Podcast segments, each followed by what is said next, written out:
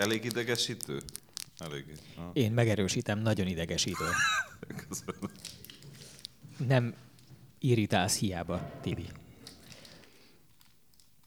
Itt kár, hogy nem chipset hoztál, mert azt még tudod így ropogtatni. Vagy Dunakavicsot. De, fi, de most tényleg nem eszitek meg? Vagy? De én megenném, csak nem akarok. E, megmondom, mi van. Egyrészt lehet, hogy már ott vagyunk élőben, a kedves internetezők Facebookjában. Nem vagyunk még ott élőben, de ott lehetnénk. Már Oké. néhány kattintáson múlik. Másrészt ez ugye csoki. A csokoládéban cukor van. És zsír. Ez A két zsírral nincs baj. A Igen. múltkor, figyelj, én megtettem mindent a múltkor, hoztam cukormentes csokit, tehát ilyen nagyon minimál. Nem, nem, nem, félreérted. Azt Én is itt egyáltalán a nem, nem egészségügyi szempontokat szeretnék felvetni, és nagyon hálás vagyok, hogy hoztál csokoládét. Inkább csak az van, hogyha ezt most megeszem, és te megeszed a sajátodat, Igen. és zombi is megeszi a sajátját, Igen. akkor az történik, hogy három darab ilyen ragacsos, tapadós, tocsogós nyálú férfi fog közelről mikrofonba beszélni. Én ebben profi vagyok. Annyira kellemetlen. Innen látszik, hogy te úgy látszik többet szerepelsz égéstérben, mint amennyit hallgatsz. Ugye? Meghallgatod te szépen azokat az égéstereket? Mindig az összeset? Vagy Igen. amiket, ja, amiben vagyok? Amiben vagy? Hát azt minek? Ez az, mert akkor tudnád, hogy milyen rettenetesen kellemetlen, amikor jellegzetesen lucskos, túltermelt nyál van ráadásul megmasszásítva a feldolgozott csokoládékrémtől, és ettől mindenki más, aki hallgatja, ahelyett, hogy arra koncentrálna, hogy milyen lenyűgözően intelligens vagy és szakértő, ahelyett arra gondol, hogy annak a csávónak jobb, mint nekem. Csak ez, semmi más nem jut eszébe, csak az, hogy eg- éppen aktívan egészben jobb. lenyeli, mint a gyógyszert. Arra engedélyt adok. Figyelj, Tibi, igaza van a zombinak, látszik, hogy ő is egy sokoldalúan képzett ember, hogyha ostjába tekerve egybe le tudod nyelni Ez a csokoládét, akkor elfogyaszthatod. De elrontották, hát rossz a csokoládé, belül van benne az ostya, és kívül a csoki, fordítva kell. Most lelkiismeret furdalást idéztél elő bennem.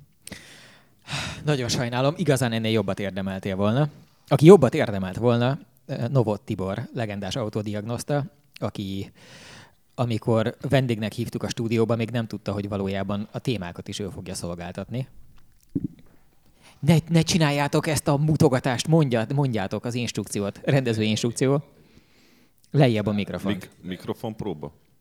Aló, egy-kettő. Bújt az üldözött felé karnyult barlangjában. Szerte nézett, s nem lelé honját a hazában. Bércrehág és völgybe száll, bús kétség mellette, vérözön lábainál, Takony, takony. tenger felette. Van. Ezt próbáltam én hang aláfestésre justani.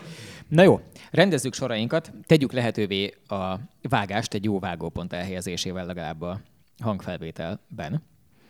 És uh, szeretettel köszöntünk mindenkit az internet nyilvánossága előtt a Facebook élő közvetítésben, és nagyon sok szeretettel köszöntünk minden kedves hallgatót Magyarország bizonyos értelemben második legnépszerűbb podcastjében. Melyik az első? Vagy ezt nem szabad terméket elhelyezni? De így? mi nekünk mindent szabad, pont ezért Jó, vagyunk akkor- ilyen rohadt népszerűek, mert mindent néven nevezünk. Azt hiszem, hogy a Balázséknak a reggeli show Ah. műsorának a podcastja a legnépszerűbb termék, és ö, a második legnépszerűbb a Totálkár, ami ahhoz képest, hogy ez egy ilyen obskúrus, autós izé, egymáshoz dörgölőzés, ahhoz képest fantasztikus eredmény.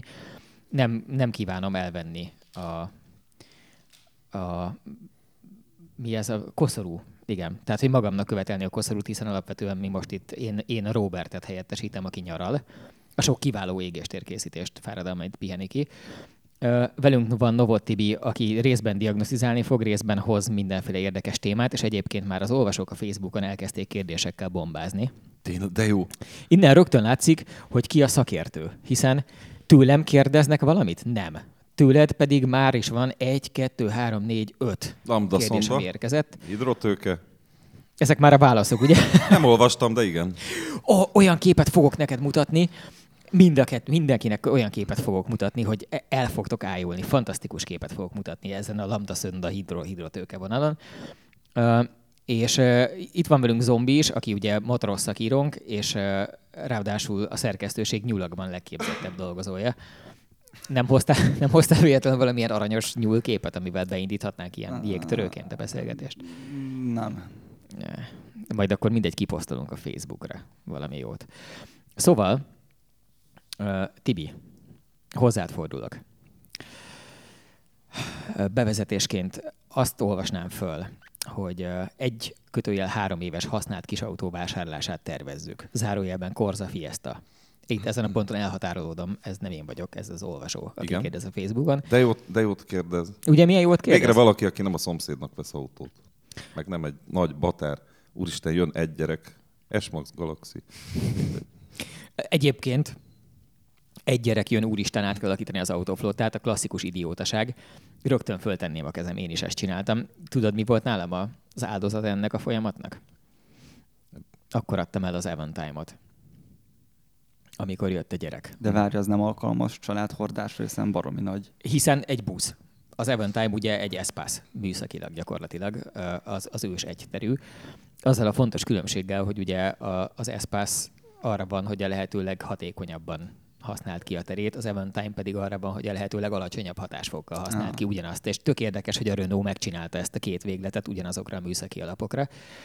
És én nagyon szerettem az Avantime-omat, és nagyon sajnálom, hogy már nincs meg, mert szerintem egy amennyire az autóiparon belül a modern autók között valami, ami nem volt eleve nagyon drága. Tehát ami nem, nem igazi presztízs termék volt, de mégis jó befektetési tárgy, szerintem az Avantime az az. A boldog hülyeség. Neked jó befektetés volt, így megkerested rajta a megkeresni valót, filérekből föntartottad. Hát ilyenkor tudod, inkább arról szoktak mesélni az emberek, hogy mennyi új barátjuk lett azon keresztül, hogy milyen kiváló alkatrészes fórumokat túrhattak át együtt, hogy milyen jó volt közösen menni Dél-Franciaországba trélerrel szétbontott eventime-okat hozni alkatrésznek, meg ilyenek, de nekem nem volt vele semmi bajom. De én azért mertem megvenni, mert utána olvastam az Eventime-nek, és az derült ki róla, hogy az Eventime az egy Espace ami abban különbözik tőle, hogy máshogy néz ki, és nyilván a karosszéria elemei azok pótolhatatlanok, lehetetlen módon mindenhogy beszerezhetetlenek és pótolhatatlanok, mert 8200 darab készült, tehát kevesebb eventime van, mint ahány ferrari egy évben eladnak mostanra. És vitte magával az egész Mátra gyárat, ahol készült, annyira beleállt a földbe.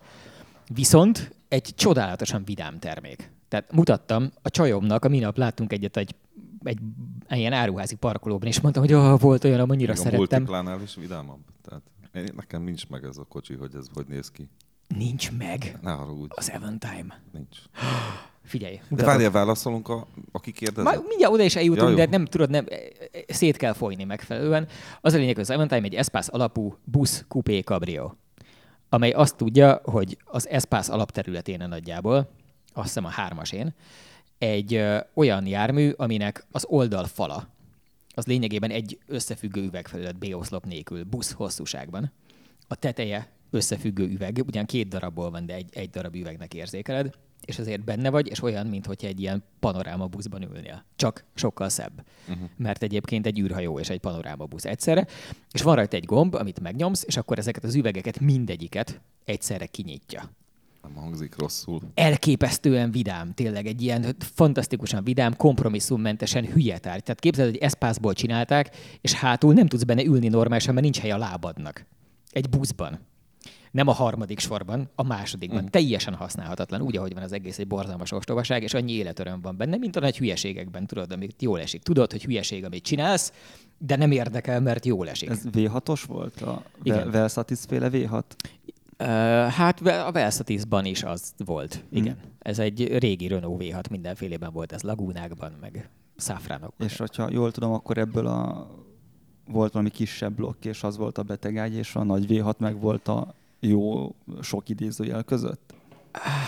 Hát nézd, én az, a korszak összes Renault-jára bármikor rámerném sütni a betegágy kifejezést előítéletből, de nem tudom. Tehát igazából nekem nincs meg, hogy lenne ebből egy kisebb V6-os is, ami rosszabb hírű lett De volt. A valami, motorokkal volt nem valami négyhengeres, bajok. vagy dízel, vagy nem tudom, ez nem csak egy... Ja, de az nem ez, tehát akkor nem azt mondod, hogy ebből egy kisebb, hanem hogy volt kisebb motorral Igen, igen, igen, igen. Úgy igen, úgy értem, mire gondolsz. A dízel is volt belőlük, sőt jellemzően inkább mm. dízelek voltak, és én amennyire akkor beszéltem a Renault szerelős rácokkal, nem volt egy rossz hírű autó. Tehát, hogy az Espace sem egy különösebben rossz hírű autó, hogy egy Bezzeg kicsit... az újabb azért. Tehát valami határt húzzunk, hogy meddig nem rossz hírű az Espace, mert azért egy 3000-es dízelbe elég nagy bátorság beleülni. Igen, igen, ezt aláírom. Igen, de mostanában már úgyis minden dízelben nagy bátorság beleülni lassan. Ezen a ponton jelezném, hogyha valakinek véletlenül egy 1.9-es multijet automata Alfa Romeo 159-re van szüksége, lassan már egy jelentékeny összeget fizetek mellé, hogy, hogy Van megvásárolja tőle. Nincs. Nincs baja. Mi, mi, hogy lehetne baja? Ha baja lenne, nálad lenne, és megkérném, hogy csináld meg. Nincs neki baja, hanem csak megjött a multipla. Tadám. És a multipla mellett munkanélkül lesz, mert ugye van hülye közlekedő autónak van az M3, ö, szállítani, kutyát vinni, A Renault értelmes megvan még? autónak itt van. A, Renault helyett lett a kis a, Renault? Nem, az már nincs meg, az, az Express, az Express, az Express el kellett adni. Megtette a dolgát. Megtett a dolgát, de nem halt meg, hál' Istennek. Nagyon féltettem, hogy, hogy soha többet nem lehet autó, mert nem megy át a műszakin, mert teljesen elrohadt. Oh, És ö, megvette egy ember a gyerekeinek kerti mászókának.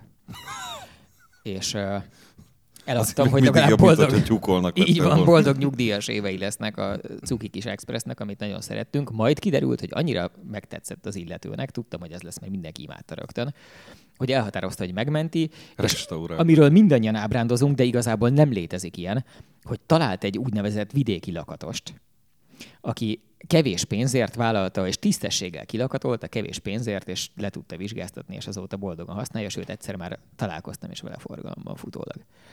Fantasztikus, nagyon jó érzés, hogy egy ilyen igazi sikertörténet, főleg ez a része, hogy akkor ez a legenda, hogy lehet még találni végül is lakatolni legalább így elfogadható szinten tudó embert. Aki, Aki, kilakatolták a BMW-met, sőt, Hát festik is. két év alatt, nem? Nem. Egy. Nem. Jó, de szívességből.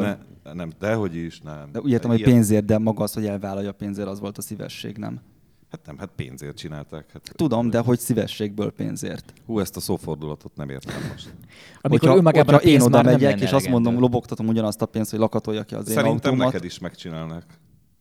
Hát van hegesztőjük, meg ilyenek, meg jó. minden, ami van lakatosnak. Tehát szerintem neked is megcsinálnak, csak hát itt az idő határozó. Igazából én voltam az időbe a szűk keresztmetszet, mert egyáltalán az elhatározás, hát úgy dobáltam szét a belsejét, hogy azt se tudom, hogy fogom összerakni, mert ugye időből van a legkevesebb. Aha. És nekem nem volt rá időm, most májusig ki van vonva a forgalomból, aztán reménykedek, hogy májusig be tudom fejezni, mert ugye motort is kivettem, mert azt is egy kicsit lemossuk, meg ilyenek aztán. De egyébként te nem éreztél abban furcsát, hogy pont télire idézíted a BMW-nek a szétszedését? Ö, Vagy te, Nagyon nem, jó vagy te nem kérdés. vagy az az arc, aki télen sodródik? Ez a téli sodródás, ez egy érdekes dolog. Tehát amikor leesik a egy centi hó és a Ocean parkolóba ö, mennek Ja, öttel keresztbe? Ez Nem, nem, nem, csak hogy- De miért most mondjál erre valami rosszat? Mi, mi, baj, mi baj van ezzel az élet Hogy az Ocean parkolóba havon öttel mennek keresztbe? Tételezzük fel, hogy azok az emberek sokkal szívesebben mennének öttel keresztbe a saját ugyanolyan parkolójukban, de nekik nincs. Az mindegy, tehát van. bármilyen parkolóban most ne, igen. Tehát nem, nem tudom. En, Vagy te azt mondod, hogy neked nagy blokk van benne, és neked nem kell hó, Nem szorulok rá! menjen. nem, nem azért, nem, a, igen. Nem azért, csak szerintem, szerintem ennek akkor van értelme, ha van tempó is. De hát sokan mennek a hegyekbe is, ott meg már én botkezű lennék, tehát biztos leesnék valahova. Ahhoz meg most már túl sok munka lesz az autóba, hogy... Tehát ez a, átestünk a ló túlsó oldalára. Túl restaurált az autó. Láttuk nem minden csavarját. Igen, nagyon megéri egyébként egy 23 t Bár mondjuk szerintem megéri, mert én magamnak csinálom. Tehát a motorját is szépen megcsinálom, és akkor én ezt egy 10 évig, tehát ezt télen mindig ki fogom vonatni a forgalomból. Mert ezt írjuk föl, és pecsételtessük le. Érkeztető De ha bélyegzővel. tehetném, akkor lenne mondjuk egy téli kompaktom is. Egy Ö, 23 Van, van egy órácskád, amíg ideír a közjegyző, aki erre majd ráüti, a száraz bélyegzőt rányomja erre a télen. az lenne jó, ha lenne egy téli is. És akkor Igen. egy téli, amit lehet egy kicsit odaverni, vagy ilyesmi. Egy téli, amit lehetne odaverni, de mivel magadnak, magadnak és magadért vagy igényes, ezért azt is megcsinálnád ugyanolyan makulátlanra, és Igen. megépítenéd ugyanolyan erősen, mert bár ugyan a súrlódási együttható az lényegesen összességében alacsonyabb lesz így a, majd a téli viszonyok között, de te azt akarod, hogy ne mondhassa senki azt, hogy a Novot milyen egy ilyen szánalmas, megúszós csávó, hogy a téli autóját ott hagyta ilyen igénytelenül gyáriasan, hanem azt is meg kell Nem, ez is tökéletesen. gyári lesz, tehát nem, ha fölnyitod a motorháztetőt, semmit nem látsz rajta, vagy ha ránézel kívülről az autóra. Csak azt szeretném megváltoztatni rajta, ami szerintem rossz egy ilyen BMW-n. Tudom, 100% street legál. Strassen, Strassen legál. Street, legalább. Igen, igen, nagyon jó. Szóval, most akkor kanyarodjunk vissza az eredeti kérdésre. Igen, a, a, Tudod, amit föltettünk 20 perccel ezelőtt, hogy az olvasó kérdezte, hogy egy-három éves kis autóvásárlás, Corsa, Fiesta, stb. Én a magam részről a stb. javasolnám eddig ebből a felsorolásból, és milyen motorral és autóval van a legkevesebb gond? Gondolom szívó motor, de melyik a jobb és miért? Én, eh, tehát egy-három éves Fiesta? Egy-három Vagy- éves használt kis autó. Ennyit tudunk. Ja, de azt, azt már te tetted hozzá. Nem, a Corsa, Fiesta stb. az is idézett. Szerintem én beleülnék mondjuk egy, ö, egy Fiestába, akár egy literes EcoBoost motorosba. Az létezik most egy-három év? Vagy már csak 400-as van? Nem tudom. Tök jó, most ugye beszélget itt a csávó, aki a, a, a használt autókhoz ért rettentően, amiket javít, az illető, aki motoros újságot vezet, és az illető, aki egy irodában kúshad egész nap. És Tehát egy, liter, egy literes EcoBoost motorral én ajánlanám. Uh-huh. Szerintem az egy tök jó motor. Egy konstrukcióját tekintve. Hát nyilván ezekkel az kis autókkal Egyébként azért... nem tudom, hogy a felvételen látszik de a szobában van még egy ember, aki tudja, hogy melyik évjárat milyen motorral készült, milyen felszereltséggel. Tényleg Nyegleó itt van, csak, annyira szólok, hogy ott, ott lapít és sunnyog, és be sem mutogat, hogy mutattuk, itt ráadásul sincs, akkor a túlkok vagyunk, igen, hogy szegény Nyegleót be sem mutattuk. Annyira sajnál. Meg tudsz bocsátani? és el, előbb hadonászott, hogy nehogy szóba hozzuk. Megbocsájtok, de ettől még nem tudom, hogy Tehát szerintem biztos, hogy van az ezres EcoBoost a Ford. Én általában ilyen kis autóban ilyen Ford hívő vagyok, mert, mert nekem Fiesta flottám van, igaz, hogy régebbiek, de van két Fiestám. És, és én azt látom, hogy, hogy a Ford az elég jó strapabíró autókat készít, hogyha a saját benzines motorjairól van szó.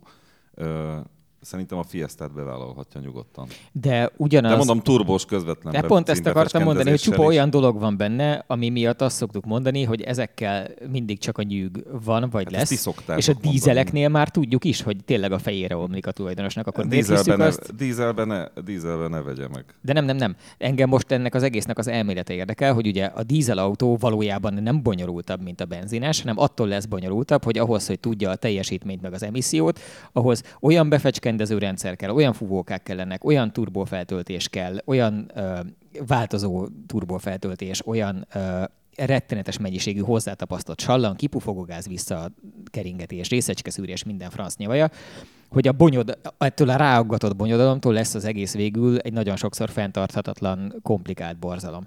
És most én nekem az az érzésem, hogy az történik egy ideje, hogy amióta, pláne amióta a dízelektől szokás félni, meg rossz hírük lett a dízelbotrány kapcsán, meg mindenkinek elege van, most megcsinálják a benzines autókat is pont ugyanilyen komplikáltra, amiket most egyelőre el lehet adni ugyanezzel a komplikáltsági szinttel, de hogy már miért gondoljuk, hogy az majd nem rohad a fejünkre. Szerintem az még nem az, tehát ez az, se az Opel, se a, a, a kis Fiesta. Az Opelt is megveheti, 1.4-esbe szerintem még van ahhoz még a szívómotor is. Uh-huh. A Fiesta-ban is a 1.25-ös, meg 1.4-es szívómotor is létezik, de mondom, hogyha egy olyat talál, ami tetszik neki, és a ezres EcoBoost nyugodtan vegye meg, Két, szerintem. egy, két dolog. Egyik, fontos hogy az előélet, fontos ugye az előélete, hogy, hogy volt-e szervizelve, de hát egy-három évesbe azért talál szerintem egy olyan 30-40-50 ezer kilométerest is, és azzal még sok baj nem lehet. A Ford azért jellemzően úgy csinálja a benzinmotorjait, hogy, hogy egy olyan 250 ezer kilométerig lehetőleg ne kelljen hozzányúlni. Tehát a a Ford gyári oktatóanyagokba is én, ami a perifériámba került, ezt olvastam, hogy várható élettartam a minimálisan 250 ezer kilométer. Bár azt hiszem, hogy nincs olyan gyári oktatóanyag, ahol ennél Te pedig kevesebbet ezt- bemernének vallani. Ja, igen, igen, igen. Jó, a formotoros Twingóval azzal van valamilyen baj, hogy azt nem szoktuk ajánlani? A Twingo alapvetően a régi, Tibi vállat az volt. egy baromi jó autó volt. Én nem, nem ismerem. Mármint, hogy nem, nem mint, mint jó autó, hanem mint tárgynak Az eredeti jó. Twingo-ról Igen? beszélsz. Igen. Az eredeti Twingo volt tulajdonképpen az Vicces eredeti volt inkább, mininek hogy- a, az újkori változata. Igen. Tehát a legjobb térkihalá, ki- térkihasználású, vidám, jól kitalált cucc. És a másik az, hogy a Mazda 2 egy-három évesen még valószínűleg nem rohad. Uh-huh. És az is egy Hát iszonyat az, is, jó. az is lehet. Sőt, az akár öt évesen Jó is jó, vagy nem tudom, nyolc évesen is tök jó lehet, hogyha nem rohad. Hát igen. De abból volt egy ötös, az meg egy kimondottan vadászgép. A De hát kis szerintem ő nem, között. ő nem ilyen méregzsákot keres, hanem, hanem egy olyan autót, amivel tehát ő egy tipikus felhasználó, hogy Jó, el de- szeretne menni A-ból B-be. Csak olyan Mazdának a rohadás leszámítva nem tudok olyan nagy gondjáról. Rohadnak a mazdák, a, az új mazdák? Így is lehet mondani. Mhm. Bizonyos, bizonyos vélemények szerint. De az azt hiszem, ez nem a nagyon új mazdákra, hanem inkább a, Van nagyon a, újak, még nem 7 a tíz évesek. De szétnézhet Yaris vonalon is, vagy a Yaris az már túl kicsi. Nem, ezeknél nem kisebb szerintem érdemben. Az is. Az is jó lehet egy, egy jó kis Yaris. Hát fontos, hogy azért tényleg ne, de ezekben a kis autókban egy-három évesen még nincsen olyan sok kilométer. Szerintem. Eleve az a fura, hogy ez a 250 ezer kilométeres tervezett élettartam, vagy 200 ezer környéki, uh, azt hiszem, ez talán nem is nem jó fogalom, mert nem, ez nem ez a tervezett élettartam, hanem ez a tervezett élettartamnak Minimum az a része, ahol a problémamentességet uh-huh. erősen elvárjuk. Tehát ez nem azt jelenti, hogy 260 ezer kilométernél szét kell szét. az autónak, Aha. hanem csak az van, hogy inkább ami ezelőtt történik, azt tekinti kínosnak és kerülendőnek a gyár. Igen, hát ehhez képest azért találkozunk 60-70 ezer kilométeres problémákkal. Tehát... Az, amit oda fölírtál a te papírodra. E, igen. Az első helyen. Az ugye az volt, hogy mit ér a vásárlás előtti átvizsgálás. Igen, így, így sok, sok cikk születik a Total ezt majd rá akarnám fűzni, hogyha egyébként lesz rá időnk hogy így, így nagyon fontos téma most a használt autó adásvétel. És ugye Igen. emiatt érintve vannak nagyon sokszor az autókereskedők is, és igaz, igazából én már azt látom, hogy, hogy nagyjából minden sarkon így karóba van húzva egy használt autókereskedő, tehát a, a közhangulat annyira föl lett már borzolva ellenük, hogy borzasztó. Holott szerintem azért nagy többségében eléggé irreális elvárások vannak itt velük szemben támasztva. Oké, okay, hogy ők vállalkozók, és, és ők eb, tehát, nem kell őket gyűlölni azért, mert ők pénzt keresnek azon, hogy autókkal kereskednek, hiszen ezért csinálták a vállalkozásukat. És gyakorlatilag szok, szoktunk mi is csinálni ilyen használt autó vásárlás előtti átvizsgálást, és akkor mindig azt várják el az emberek, hogy mondjam ki mondjuk, hogy ennek százezer kilométeren belül semmi baja nem lesz az égvilágon. Igen. Ott, ha átvizsgálunk egy autót, akkor az azt jelenti, hogy a pillanatnyi állapot, amit megvizsgálunk rajta, az a pillanatnyi állapotot tükrözi. De amit mondtál is, hogy mennyire bonyolultak már a, a gépjármű motorok, és hát ugye egy autónak nem csak motorja van, de jellemzően ugye mi erről szoktunk ö, írni ilyen horror sztorikat, hogy, hogy egy-egy motorral mekkora problémák történtek, és gyakorlatilag, ha belegondolsz abba, hogy mondjuk te most eladod az alfádat, és azt mondja valaki, hogy, hogy... Már van, jelentkeztek már a hallgatók, Tényleg? képzeld el. Hogy... Igen. Úgyhogy mégis az lesz, hogy akkor mégse én fizetek mellé, hanem lassan most már versenytárgyalás lesz. Vizsgáltassuk be az alfádat. Mit kell rajta megvizsgálni? Tehát mi, mi lehet rajta bukó? Mondjuk... Ha mondjuk speciál mondod, erre lenne ötletem, hogy bukó figy- mi tud lenni. Figyelj, ennek, a, ennek az 1.9 JTD-nek egyébként a motormechanikája az marha jó. Nem is volt semmi baja Az soha. lemegy a térképről. Igen. Azon kívül, hogy nem csaló szoftvert tettek rá, és tényleg lekokszolja a szívoldalát, és időnként ki kéne pucolni.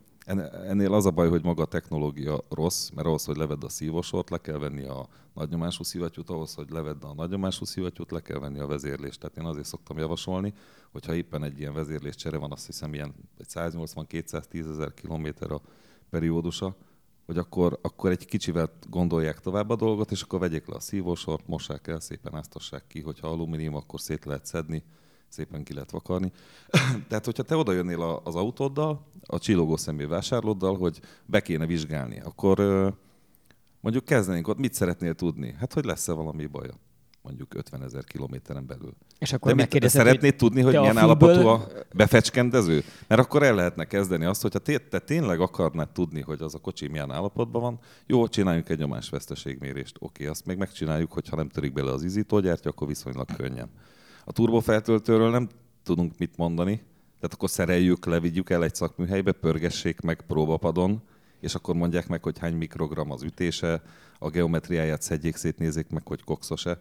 A következő, hát a befecskendezőről akkor kapsz pontos képet, hogyha kiszereled őket és elviszed egy dízelcenterbe, ahol mondjuk van nekik megfelelő technológiájuk. Ebben van négy darabos befecskendező, akkor tegyük föl próbapadra.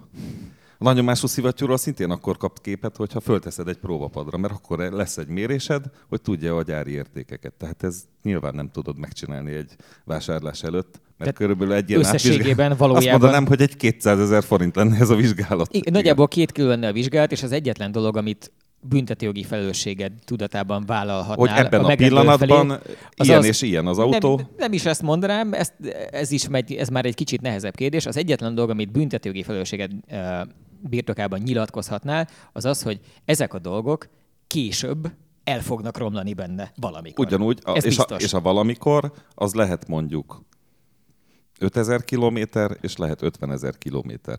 Tehát ezért ö, tartom eleve azt viccesnek, hogy egy használt autóra ilyen mélységben garanciát kell adjon egy kereskedő, mert lehetetlen. Tehát amikor tehát a, össze van keverve, szerintem, a, a két szolgáltatás, az új autó értékesítés és a használt autó értékesítés úgy, hogy, hogy a használt autó értékesítőnek ugyan, szinte ugyanazokat a, a szolgáltatásokat kell nyújtania, mint egy új autó értékesítőnek, tehát ugyanolyan garanciát kell adni, ami szerintem annyira irreális, hiszen egy használt autóért nem új autóárat fizetsz. Tehát Igen. amikor, amikor te ö, átnézed azt az autót, jó, mérjenek rajta festékréteget, azt im- imádják, hogy, hogy ö, hogyha gyári érték az összes ö, Az emlékszem, milyen jó volt, amikor, az, az fantasztikus. amikor én vettem Nekem az nincs is Alfát. rétegvastagság mérőm amúgy. Igen, hát ez veled néztük át, tudod, amikor vettem ugyanezt az alfát, az most már tudom, 5-4 éve, bő, bő 4 éve volt, és elvittük egy olyan Bosch szervizbe, ahol te, do- te, ott dolgoztál korábban, vagy egy másiknál?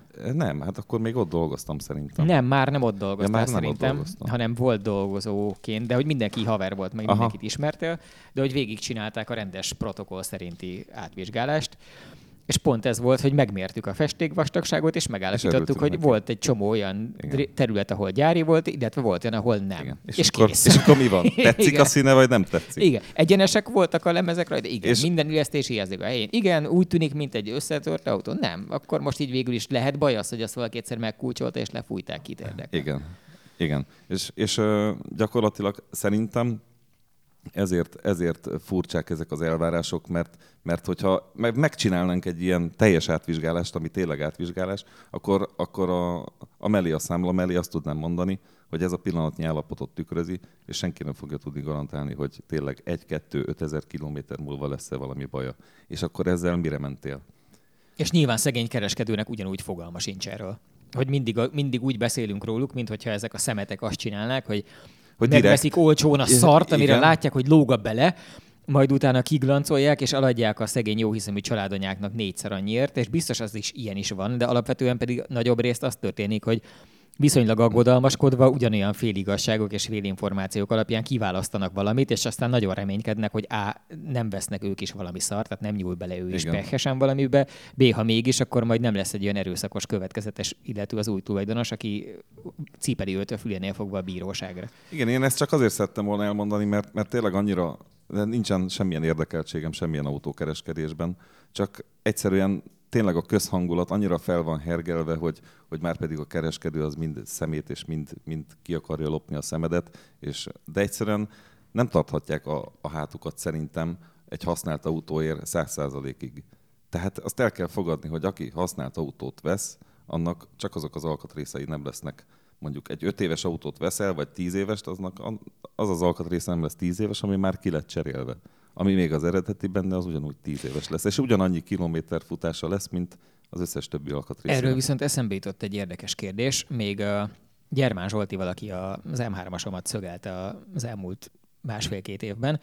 Vele borongtunk a fölött, ő mesélte, hogy azok a dolgok, amiket ki kell cserélni a 25 éves M3-ason, azokkal az van, hogy az a tapasztalata neki, hogy vannak azok az alkatrészek, amik 10-15-20-25 éves korukban egyszer csak végül feladják és tönkre mennek, és akkor ezt kicseréled, és a következő dolog, amit beleteszel, tök mindegy, hogy milyen dobozból veszed ki, soha többet nem, Nem. lesz jó az 10-15-20 a, évre. a leges legjobb minőségű alkatrész, a gyári első beépítésű alkatrész, ezt szerintem mindenki tudja.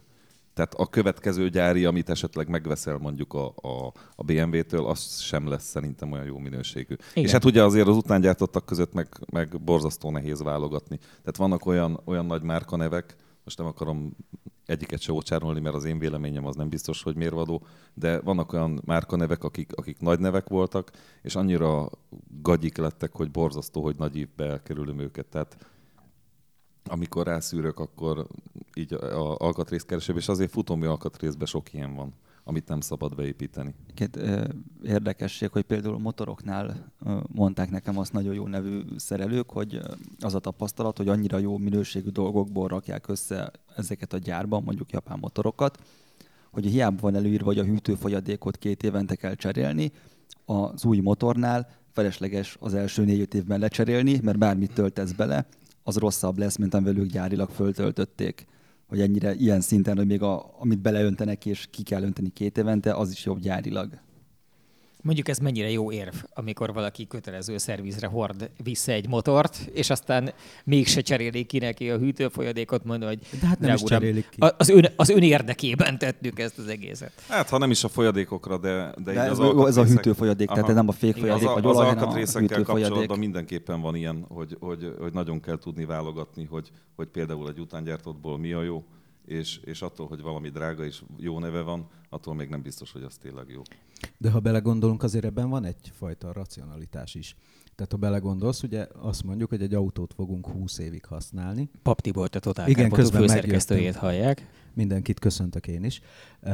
De úgy, Igen, és ő bezeg, te bezzeg csokis hangon beszélsz. Én nem ettem meg a csokoládémat. Itt azzal kínzom azóta is a hallgatókat, hogy ez a kopácsolás, amit hallanak, ez az én két szemgolyóm az éjségtől, és én, én erős voltam, te meg megetted.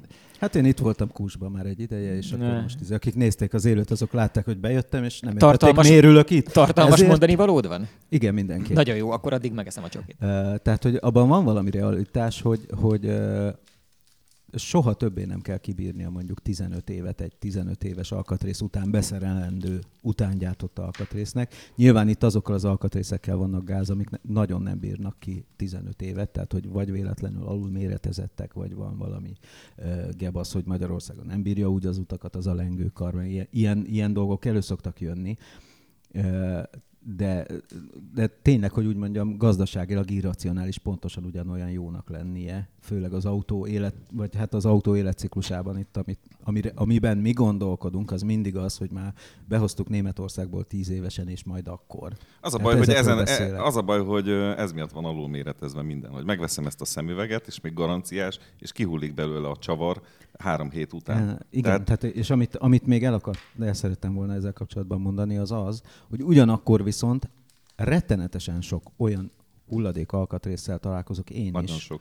ami, ami csak tényleg ezt a kínai alapelvet követi, hogy nézzen úgy ki, Hasonlítson. Mm. hasonlítson, és lehessen, be, jó esetben lehessen beszerelni, ugye erről ti tudnátok mesélni, és a valóság az, hogy, hogy, hogy eljutottunk arra a szintre, hogy tényleg viszonylag konszolidált, tehát hogy nem a legócskább, meg a legvacakabbat megvéve sem, mondjuk, hogyha kéne egy amilyen kényes pont, mondjuk ilyen első féktárcsa, és hogy, hogy, hogy ne Hát, üssön 2000 Ezért nekem, nekem múlva, vannak, meg minden. vannak hogy az olyan egy- márkák, egy- amihez ragaszkodok. Bocs. és, és igen, és akkor, és akkor van az összes többi, ami viszont nem jó semmire. Tehát azt nem Jó. tudod megmagyarázni, hogy ez a 19 éves asztrára ilyet kéne felszerelni, mert nem. Mert fékez egyszer az életben egy nagyot, vagy belemegy utána még egy tócsába is, és úgy fog ütnie neki, tehát hogy én is jártam már úgy ö, féktárcsával, hogy, hogy Igazából hát kicsit üt, tudod, egy Toyotánál, mely úgy vagy vele, hogy hm, hm,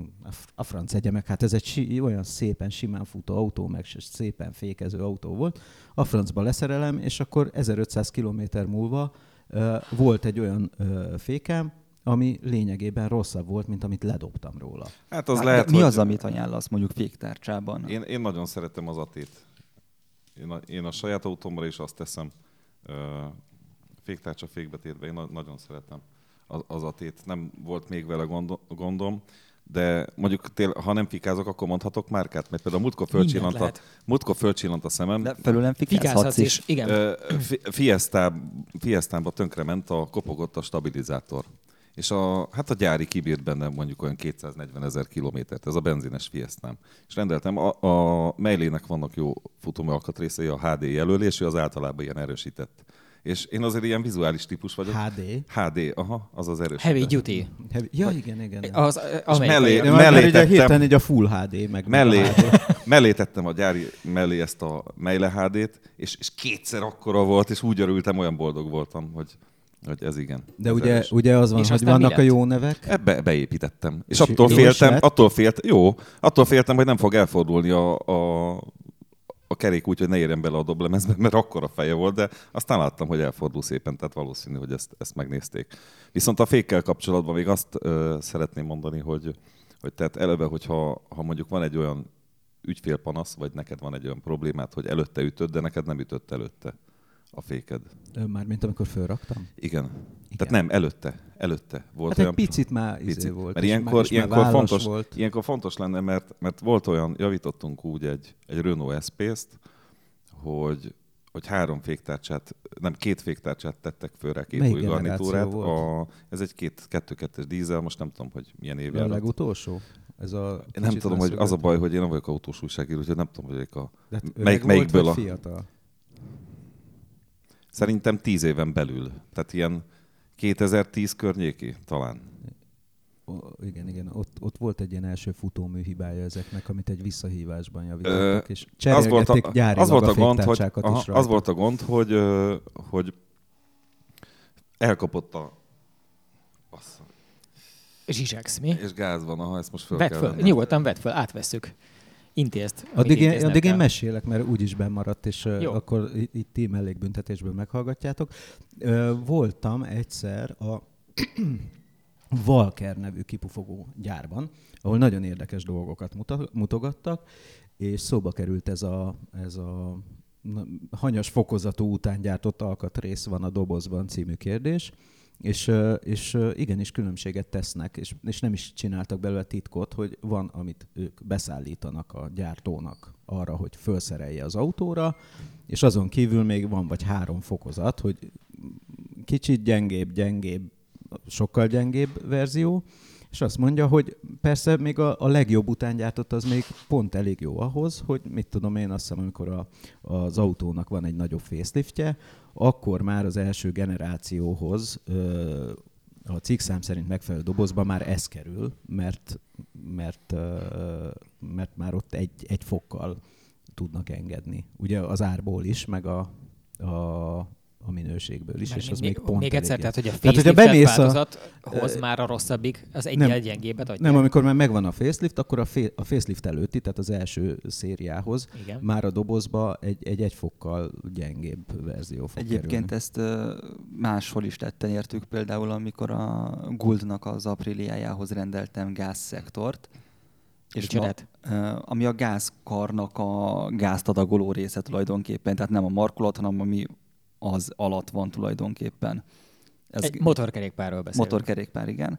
És ö, megrendeltem neki a gyárit, kihozták, és annyira hitvány volt, hogy ott röhögtünk rajta, hogy, hogy ez nem lehet gyári, fizikailag lehetetlen, de az volt. De hisz minden gyárban készítenek. Én mindig azt szoktam mondani, hogy a házi tészta az, az is egy házban készül, hogyha izé, csak ha nagy az a ház. Jó, de a gyár. érted, eredeti gyári, tehát úgy gyári, De hát semmi gyári. se eredeti gyári, mindent beszállítók Persze, csak- könyörgöm. csak lehet, hogy Van más olyan a- autó, amihez még Oké, a akkor karosszéria azt Lehet. mondom, hogy az nem hasonlított minőségre arra, ami egyébként az övén rossz volt, és amivel elkészítették és eladták az első Nyilván tulajdonosnak. tudjuk azt, hogy, hogy gyári, ez azt jelenti, hogy egy bizonyos minőségi szintnek meg kell feleljen. Egyébként nagyon jól kizsigerelik a beszállítókat, tehát hogy olyan elképesztő minőségi elvárások vannak a, ott És ugye tényleg, az és ez ugyanezt megszorítják le. igazolja, amit te mondtál, hogy, hogy elképesztő rettegésben élnek a beszállítók. Itt egyébként Tehát valószínűleg az a döntő különbség, ami a gyári, a gyár erejét adja,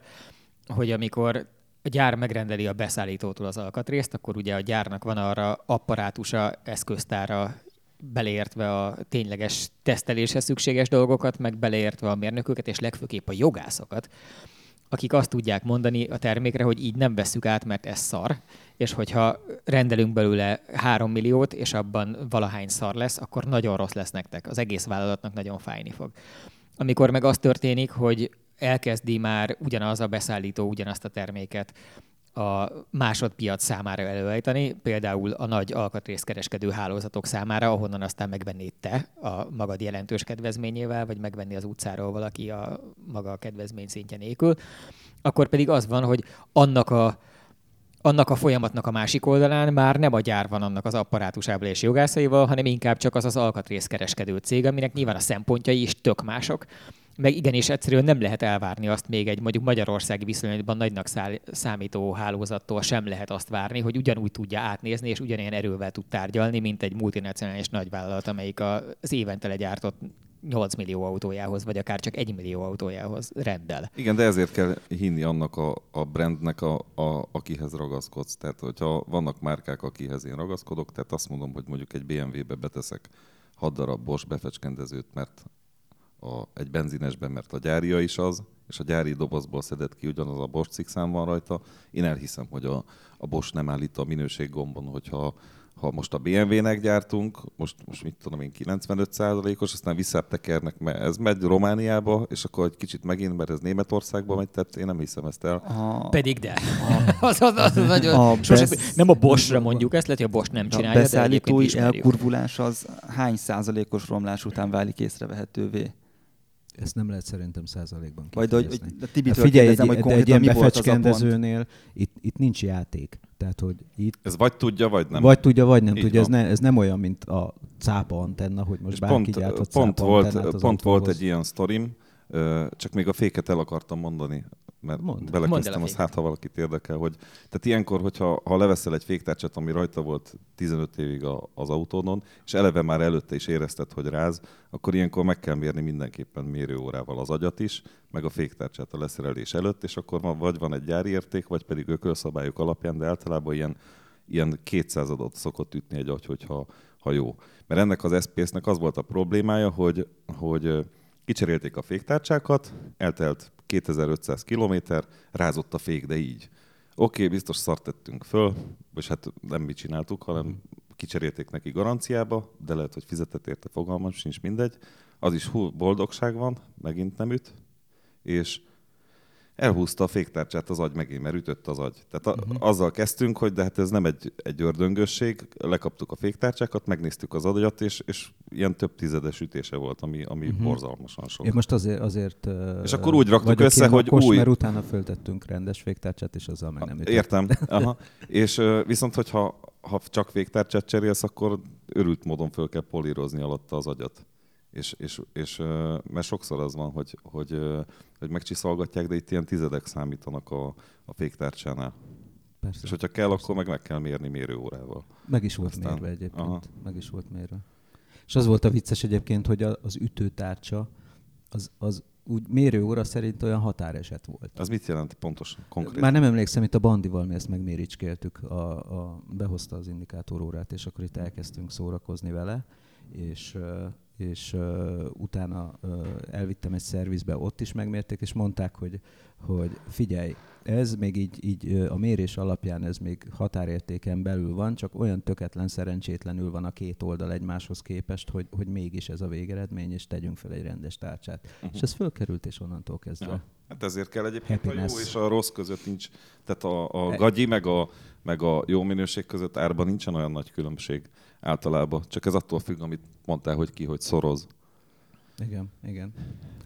Ide tartozik az is, hogy a, azzal kapcsolatosan én még azt hiszem soha senkivel nem találkoztam, aki féket cserélt volna fékbetétet, vagy tárcsát, vagy betétet és tárcsát autón, és utána említette volna, hogy mit kell ezzel csinálni ahhoz, hogy jó legyen. Hát a ökölszabály azt mondja, hogy 300 kilométerig nem szabad satúfékezni, de hát nyilván most, hogyha te autópályán mész 300 kilométert, és, és egyszer, ezt, ezt szokták berakni ilyen, ilyen ö, papírba, ilyen oktatás. Igen, vagy de ebben az a ilyen- nagyon érdekes, hogy ha, ha utána olvasol, magad, mint felhasználó elkezdesz túrni, és keresel fékrendszer beszállítói információt arról, hogy mit gondolnak ők arról, hogy szerintük mikor van rendesen használatra kész egy fék. Akkor általában azt lehet végül olvasni, hogy azt szokták mondani, hogy amikor frissen össze van rakva, akkor először Akkor rosszabb a egy fékhatás. egyértelműen rosszabb a fékhatás. Ugye nyilván ez elsősorban azon múlik, hogy ha megnéznénk mikroszkóp alatt a, a fékbetétet meg a féktárcsát, akkor azt lehetne látni, nagyon leegyszerűsítve, hogy olyan, mintha egy hanglemeznek a barázdáig alakulnának ki azon, hogy ezek ugye összesúrlódnak, és ezek, ahogy összekopnak, sokkal nagyobb felületen érintkeznek, mint hogyha egyszerűen csak két síklap lenne. És amikor frissen belekerül, akkor inkább ahhoz állunk közel, hogy ezek a barázdák rosszul találkoznak egymással, vagy síklapszerűek, de semmiképpen se az hogy szépen egy, egymáshoz illeszkedően, ahol az egyiknek a nútja van, ott a másiknak a fédere, és itt tovább, és itt tovább. De hogy nem csak ez a lényeg, tehát nem ez a mechanikai összekopás csak a lényeg, mert ez az, amihez az kell, hogy valaki finoman vezessen, ha lehet. Nyilván. Igen, mert nyilván nem kell azért telibeverni Igen. valakit a lámpánál, mert Igen. bocsi, Ne haragudjon, kis nagysága, de még- egyelőre összeérlelném a fékrendszeremet. De a másik része viszont az, hogy azt mondják, hogy valójában ugye van még egy másik nagyon fontos fázis, és ez az, amivel én nagyon egyszer nem találkoztam még máshonnan, mint konkrétan fékbetét forgalmazói oldalról, hogy a fékbetétnek az anyagából ki kéne égnie elvileg azoknak a jellemzően ilyen gyanta jellegű vegyületkéknek, amik a gyártás során benne vannak. Ami, amíg nem, amikor megtörténik, akkor ez a jellegzetes a fékszag, amit mindannyian ismerünk, az egyik fékszag az az, amikor a fölhevülő fékbetétből elkezd ez a gáz kiégni.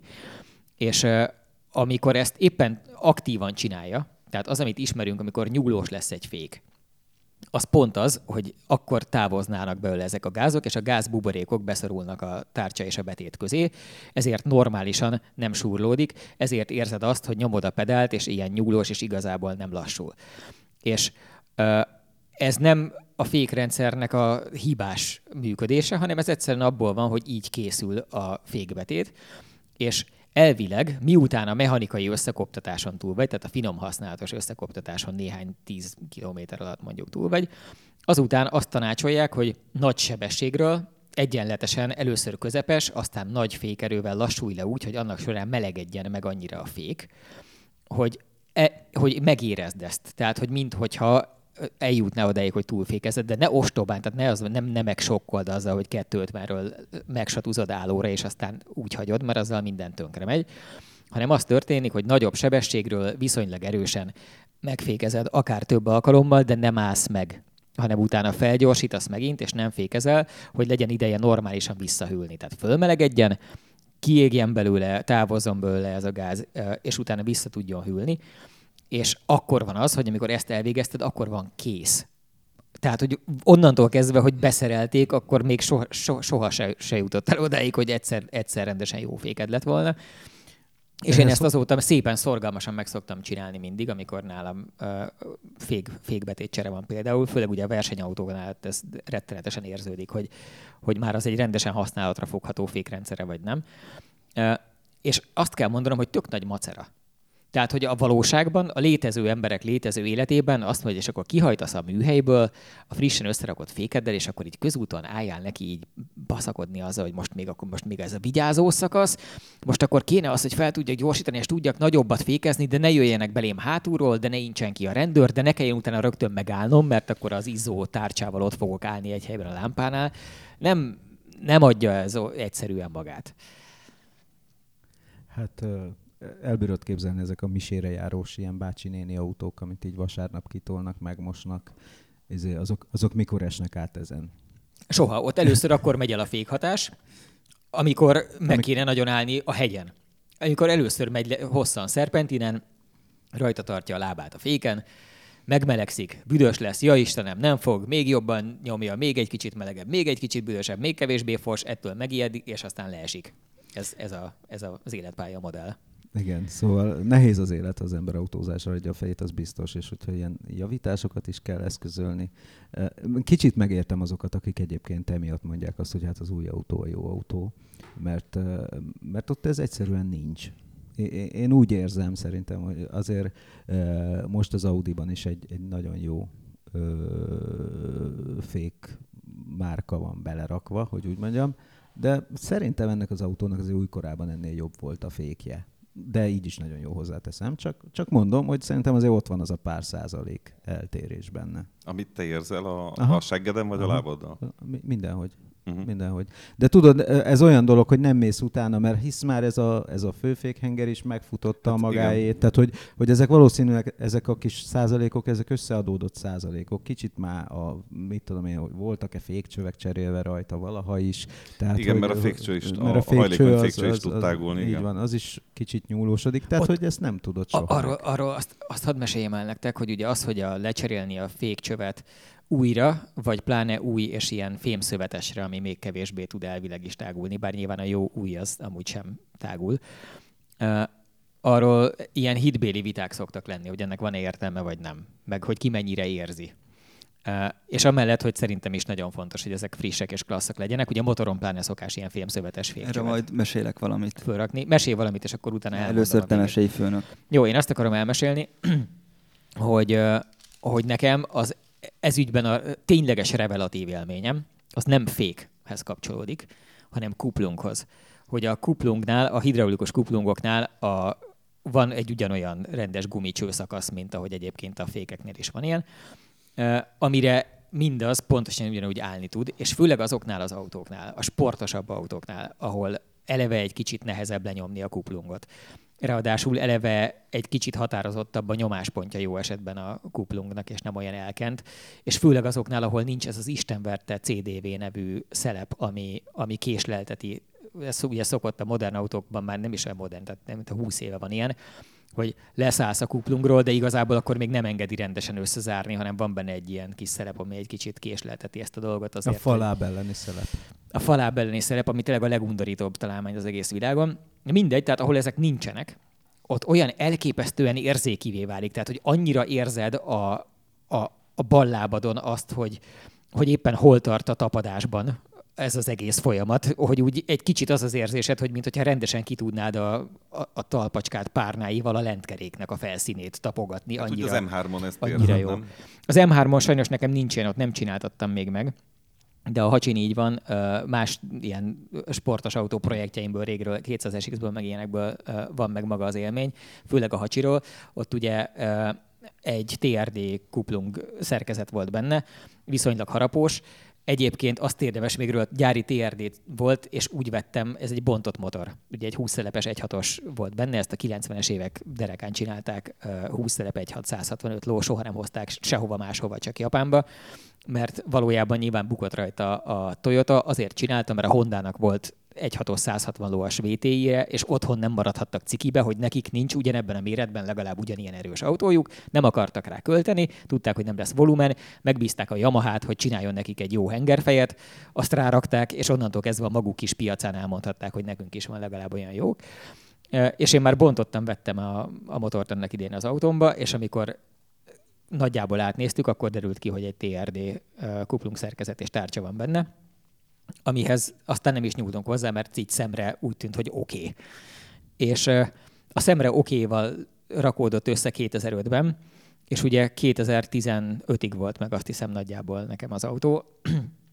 Tehát azt lehet mondani, hogy olyan 8-10 évet töltött el 8000-en forogva, és a drift alkalmakon menetrendszerűen rettenetesen rugdosva a kuplunk, úgyhogy soha semmit nem kellett vele csinálni. Tehát teljesen elképesztő, hogy mit kapott amiből az következik, hogy egyrészt nyilván nagyon jó volt a TRD alkatrész, másrészt, hogy annyira rohadt jó érzés volt azzal, hogy ott volt benne ez a rendes, merev, fémszövetes hidraulikacső, és tényleg azt érezted, hogy, hogy vétek ezt elvenni, ezt az élményt emberektől olyan jó. Én csak szeretnék most egy kicsit ilyen igazolást adni a karottának. Ugye az van, amikor a újságírókat beültetnek versenyautót vezetni, hogy mindig mondják, hogy hát ez nem, nem teljesen olyan kuplung, és akkor az ember igyekszik udvariasan azt mondani, hogy tényleg, és hát ez versenykuplung, ez, ez le fogsz fulladni biztos. Egyszer fulladtam le, mondjuk a legkínosabb szituációban, de annyira jól lehet tényleg ezeket érezni, hogy hihetetlen. Sose értettem, ezt miért mondogatják. Hát az ember annyira lehet érezni, hogyha ha odafigyelsz, hogy mi van, am, amit egy, egy ilyen...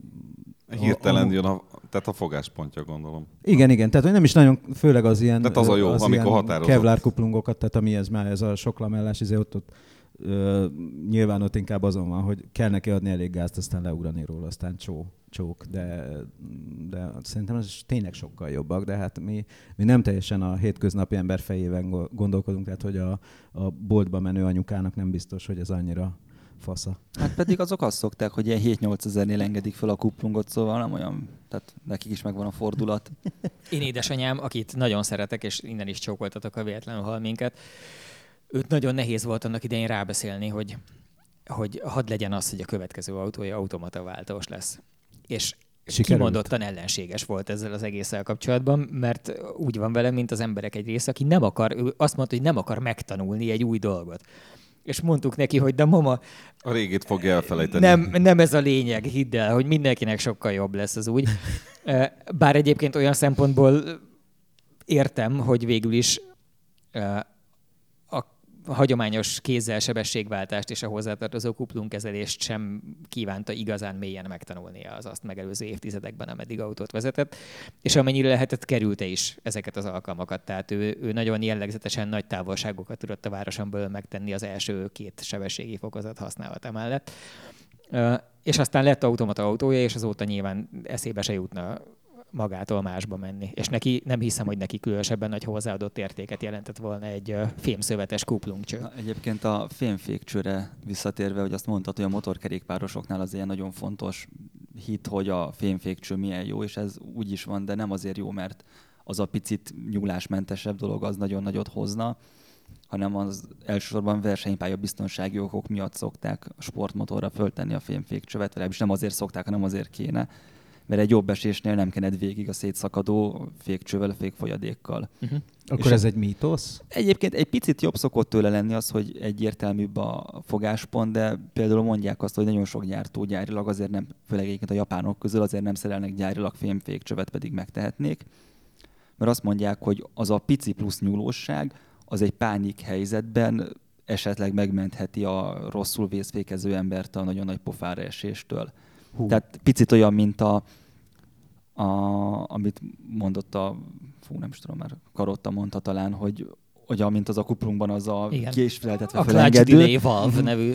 Hogy, hogy picit ez egy, ez egy olyan delay valve. Túléle, túlélési e, Mondják ezt is, igen. Aztán a franc se tudja, mi az igazság. Mondjuk ezt egy, egyrészt én hajlamos lennék elhinni is akár, de azért, ha mondjuk az lenne, hogy én egy motorgyári PR részlegen dolgoznék, ahol az lenne a feladatom, hogy indokoljam meg, hogy miért nem teszünk kettő darab ilyennel drágább fékcsöveket valamire, akkor lehet, hogy én is valami hasonlót találnék ki. Ugyanakkor nem tudom, mentél-e ja, egyébként az... nem a fékcső a drága, hanem a fittingek. Igen. A, és úgy van például, hogy egy kombinált fékes ABS-es Honda-nál, ami egy olyan típus, annak azért nem fogják nem ez előírt 4-5 évente lecserélni a gumifékcsövet, hanem soha az életben, de még tuning célral sem, mert arra 100 ezer forint az átfékcsövezés, mert ilyen fittik fönt, olyan lent a kombinált féknél, akkor oda jön, visszajön egy másik speciális csatlakozó, és maga a cső az 10 ezer forint, és a többi 90 ezer azok a fittingek. A kis, a, a bízbaszkák, igen.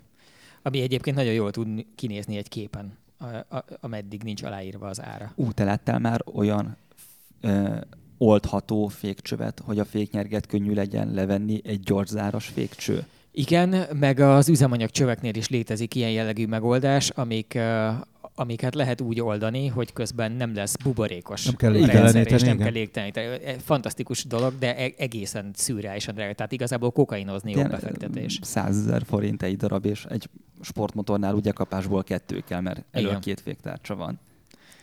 A, egyébként a, egyszer mentem ezzel az Aprilia Mana nevű motorkerékpárral, mert ez egy rettenetesen pervers gép, hisz az, abban egy ilyen CVT váltó van. 850-es V2-es blokk V2-es, és egy CVT váltó hozzá. És ez annyira pervers volt, hogy még, még az Árpádtól akkoriban elkértem, hogy menjek, és mondta, hogy figyelj, az első fék az olyan, hogy ha ránézel, akkor fejre esel lényegében, és, és az, az tényleg borzalmas volt. Ugye azon nem volt ABS ráadásul, tehát hogy ö, valahogy annyira direkt volt, de szerintem az inkább a fékrendszernek a, az ilyen átmérői viszonyokból, tehát az áttételéből adódott, nem abból, hogy most fémfékcsöves vagy nem. Nem, az nem, nem az, az a dugattyú átmérő. Igen, azért mondom, hogy de borzalmas volt tényleg, tehát hogy nagyon-nagyon óvatosan kellett vele. Jó, még ez is megszokás kérdés, hogyha mondjuk az én transzalpomról átülsz egy Triumph Street Triple R-re, akkor automatikusan nyilván, tökön fog nyilván, vágni a nyilván, tank, mert nyilván, nyilván. teljesen más. Igen, igen.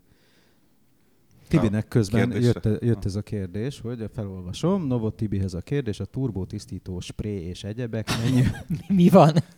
Mennyi a valós Turbótisztító spré? Megérte? Vagy, vagy inkább doboz Szerintem gyufa, inkább wifi javító sprét vegyél. Ez jobban megéri. Várjál, vagy inkább doboz gyufa plusz kanna benzin a kocsira. De ez, ez maga a kérdés, most elnézést kérek a kérdezőtől, de én nem, a tudatlanságomért, de én nem tudom, hogy mi az a turbó Én beírom, spray. ezekben a percekben beírom a Tehát viszont lehet az ilyen tisztításokról, ilyesmiről beszélni? Tehát, Ó, mindenképp szeretnék, na, mindenképp szeretnék. Ö, kaptam egy e-mailt egy, egy cégtől, már mondom a, a nevüket, mert nem akarom bántani őket, hogy gondolom rá kerestek ilyen autójavító vállalkozásokra, és akkor mindenkinek elküldik, hogy, hogy szenzációs üzleti lehetőség, egy, egy dekarbonizáló gépet árulnak, és abba a folyadék, és akkor, hogy ezzel lehet a szolgáltatását növelni a műhelynek. És akkor én meg válaszoltam nekik, hogy ja, hogy mert ez mennyire jó, leírtam a véleményemet, hogy, hogy az se, tehát ez is az, amikor beindítják az autót, és akkor ez mindent tisztít, tehát ott, ahol behelyezi az első ponttól kezdve, ahol távozik a kipufogón, ez És- odáig kitisztít mindent. És kompressziótűrést is javít, Igen. meg a cetán számot is Mindent. növeli. Engedjétek meg, hogy röviden összefoglaljam, hogy a Winz uh, Turbo Cleaner Spray Ó, uh, mit csinál és hogyan működik. Néhány szó a Winz Turbo Cleaner 200 ml termékről a forgalmazói webshopból, a Google találati listájáról, azt hiszem az első vagy a második helyről. Vince Turbo tisztább 200 ml, tisztítja és feloldja ragacsos turbólapátok, feloldásával szén kiépített Lapát. belső turbófeltöltők anélkül, hogy a turbófeltöltő ki az autó, vagy van. Vince Turbo tisztább visszaállítja turbó hatalom, így Hatalom. nagyon gyors és olcsó módja a tisztítás a turbólapátok az autó, vagy van, és fel lehet használni a benzin és a gázolaj felszerelt járművek, Mindenhez. VNT turbók, hogy tisztítsa meg a turbo veins. jó. Tehát a, a következő a véleményem a tisztításokról, és ezt megírtam ennek a cégnek is, hogy hát belinkeltem, bocsánat, de belinkeltem azt a Totalker cikket, amin egy dióhéjas tisztítás van. Mindegy. Hogy nekem az a véleményem, hogy ha, ha beavatkozunk egy járműbe bárhol, tehát ha valamit kitakarítok, akkor először egy, megnézem, hogy koszos-e, kettő kitakarítom, és a takarítás után leellenőrzöm, hogy milyen lett. Ez egy eléggé ilyen takarítónői hozzáállás. Igen. Tehát az, hogy fogod és kinézel egy pontot, ahol te a szívórendszerbe be tudsz dugni egy 3 mm-es csövet, majd bőgeted a motort, és azt állítod, hogy ez az elejétől a végéig mindent kipucol. Én írtam nekik, hogy az a jó, ha ez semmit nem old le. Tehát jobb, jobbik eset az, hogyha ez semmit nem pucol le, mert képzeljük el azt, hogyha ha mondjuk tényleg, mint a te alfádnál, hogy valamit abból a, abból a kisebb kupac kokszból leszed, akkor azzal utána mi történik? Hova megyen? Az Hova a megy? kérdés. Hát Igen. keresztül a motoron, a turbón, Igen. a katalizátorba, részecske szűrőbe. Ha egy olyan tisztító szer lenne, egy olyan, egy olyan tisztító spré, ami nem feloldja a szennyeződéseket, hanem mágikusan egyszerűen megszünteti, dizintegrálja, akkor annak esetleg lenne értelme, de sajnos ez amennyire tudom nincs feltalálva. Tehát és tőlem szokták kérdezni, hogy miért nem csinálják szervizek máshol is ezt a dióhéjas tisztítását. Én ettől nem sírom el magam, de, de hát nem tudom, mert, mert lehet azért is, mert szerelni kell hozzá, tehát le kell szedni a szívósort. Hát nyilván Mert én is én azt mondom, tudod, hogy- mennyivel szívesebben, most nézem 2155 forint egy ilyen tisztító spré, azt én elvileg sokkal szívesebben költenék Befújkálnád. 2155 forintot egy ilyen Igen. megoldásra, mint mondjuk nem tudom 50 ezeret, csak vagy Hát annál több sajnos. akkor 80-at vagy 100-at, mint bármennyi, annál aztán végképp szívesebben, csak ugye Igen. nem csinálja meg. Jó, Az- de hát, hogyha Igen, tehát én azt mondom, hogy a- akkor a- nagyobb lesz a hatalmad? Hát a hatalma sokkal nagyobb lesz. a Képzeld el, hogy, hogy kaptam egy, egy visszajelzést, mert van, vannak olyan őrültek, aki a, egy ilyen tisztítás előtt is, meg után is leméreti az autót. És kaptam egy visszajelzést, hogy, hogy a nyomatékgörbe sokkal szebb lett, meg ilyenek. De, de, nem, de, nem az, de most kéne egy olyan amit most csak ennek nem az elviszel a- a fékpadra, ráfújod a monitorra, és sokkal nem az, szebb lesz. de a itt most nem az a lé... tehát ebből nem azt akartam kihozni, hogy én vagyok a faszagyerek, hanem azt, hogy, hogy tehát az, abban ne higgyünk már, hogy van olyan beavatkozás, hogy se az előtte állapotról nincsen információ, se az utána állapotról, azt se tudjuk, hogy maga a, a beavatkozás mit csinál. Tehát ilyet, ezt inkább akkor hagyják úgy, ahogy volt, mert nem, nem lesz jobb. Tehát akkor, és, és elég súlyos pénzeket elkérnek ezért. Nem az ilyen sprér, hanem, hanem az ilyen, tehát rela, ahhoz képest, hogy semmit nem csinálnak, csak bedugják, és akkor túráztassad, Jóska. Ennek kapcsán akkor- itt el kell mondanom, hogy megkeresett, megkeresett engem egy, egy barát közvetítőn keresztül egy olyan vállalkozás, amelyik pontosan hasonlóval foglalkozik, hogy, hogy arra kínálnak megoldást, hogy szépen átpucolják az autóknak a teljes szívórendszerét és az EGR-t, és a kipufogó rendszert is részecske szűrőig including. Tehát szétszedik, megnézik, és Nyilván nem. Ó, Ö, hát az... Szerintem ugyanarról a cégről és lesz szó. nem, több, több ilyen is van, Több azóta ilyen is tudom, de, de hogy több, több ilyen is van, és én mondtam, hogy nagyon megtisztelő, de hogy mi csak akkor tudunk ezzel foglalkozni, hogyha foglalkozhatunk azzal úgy, hogy viszünk valamit, amiről tudjuk, hogy nagyon mocskos, Előtte szétszedjük, és megnézzük, hogy mennyire, utána, igen. utána megcsináljuk vele a vajákolást az ő technológiáik szerint, majd ott a helyszínen szintén szétszedjük, és megnézzük, hogy mi történt. Mert elvileg mindenki nyilván nagyon szeretné, ha ezek a dolgok működnének, mert Tök arra vannak lenne. kitalálva, hogy nagyon sok tízezer forintot lehessen, vagy akár mindent összeadva százezer forintokat lehessen vele spórolni. Csak nem nagyon látszik, hogy hogy lehet megúszni azt a részét, hogy vannak ott fizikailag jelenlévő dolgok, amiket elkívánunk távolítani, és az eltávolítás során nem kívánjuk, hogy a rendszerben valahol máshol csináljanak még valami bajt, hanem csak, hogy ne legyenek Vonatkoztassunk el, tehát legyen az, hogy biztosan nem csinál semmi bajt.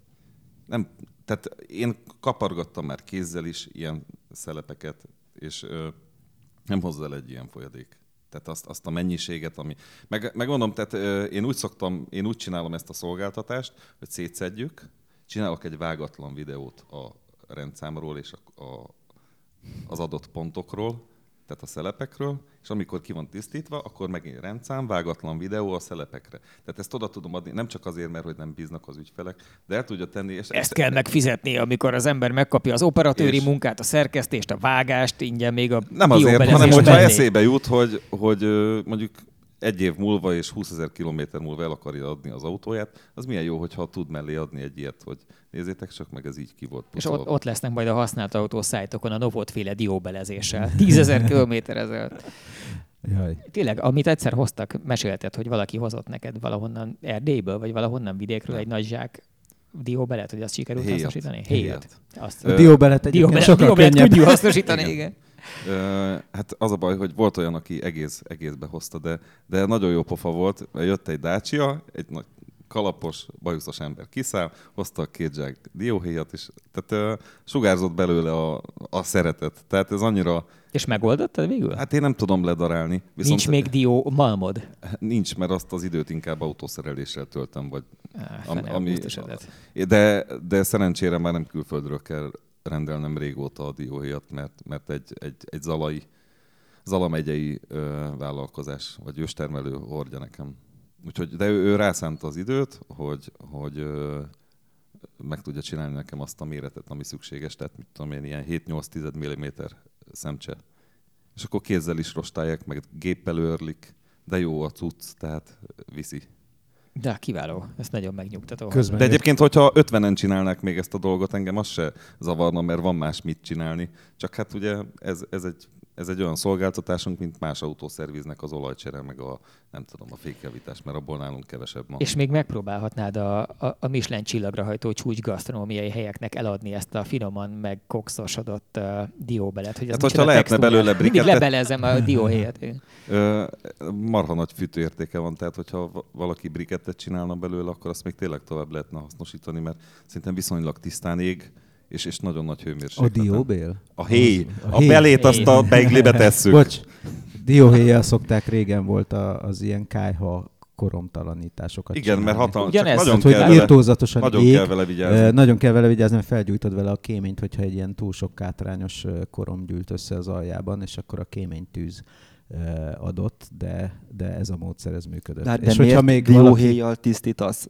Nem olvastam a cikket, biztos volt róla. Neked nincs meg a dióhéjas Nekem csak tisztítás? azzal meg, hogy a Novot dióhéjjal. De mi a tökömért nem műanyag szemcsével, vagy bármivel? Azért, akkor elmondom. Vagy Csak, szóda csak bikarbonával. az a baj, hogy olyan, olyan sokat beszéltünk már erről egyébként Jó, de régen. biztos az De látod, olvasó. nem, mindig van tehát, hogy a hallgatók Igen, a hallgatóknak lehet, ezt. hogy a 80%-a nem tudja, hogy miért pont azzal a nyomorult dióhéjjal. Nem csak nem szeretném, hogyha ez untatná őket. Kevés a Tehát mód. azért- Akkor röviden mond. Tehát az iparban, nem az autó szerelésben, hanem az iparban úgy általában a szemcseszórás, az ugye ez egy elfogadott tisztítási módszer. Igen. Kültéri, stb.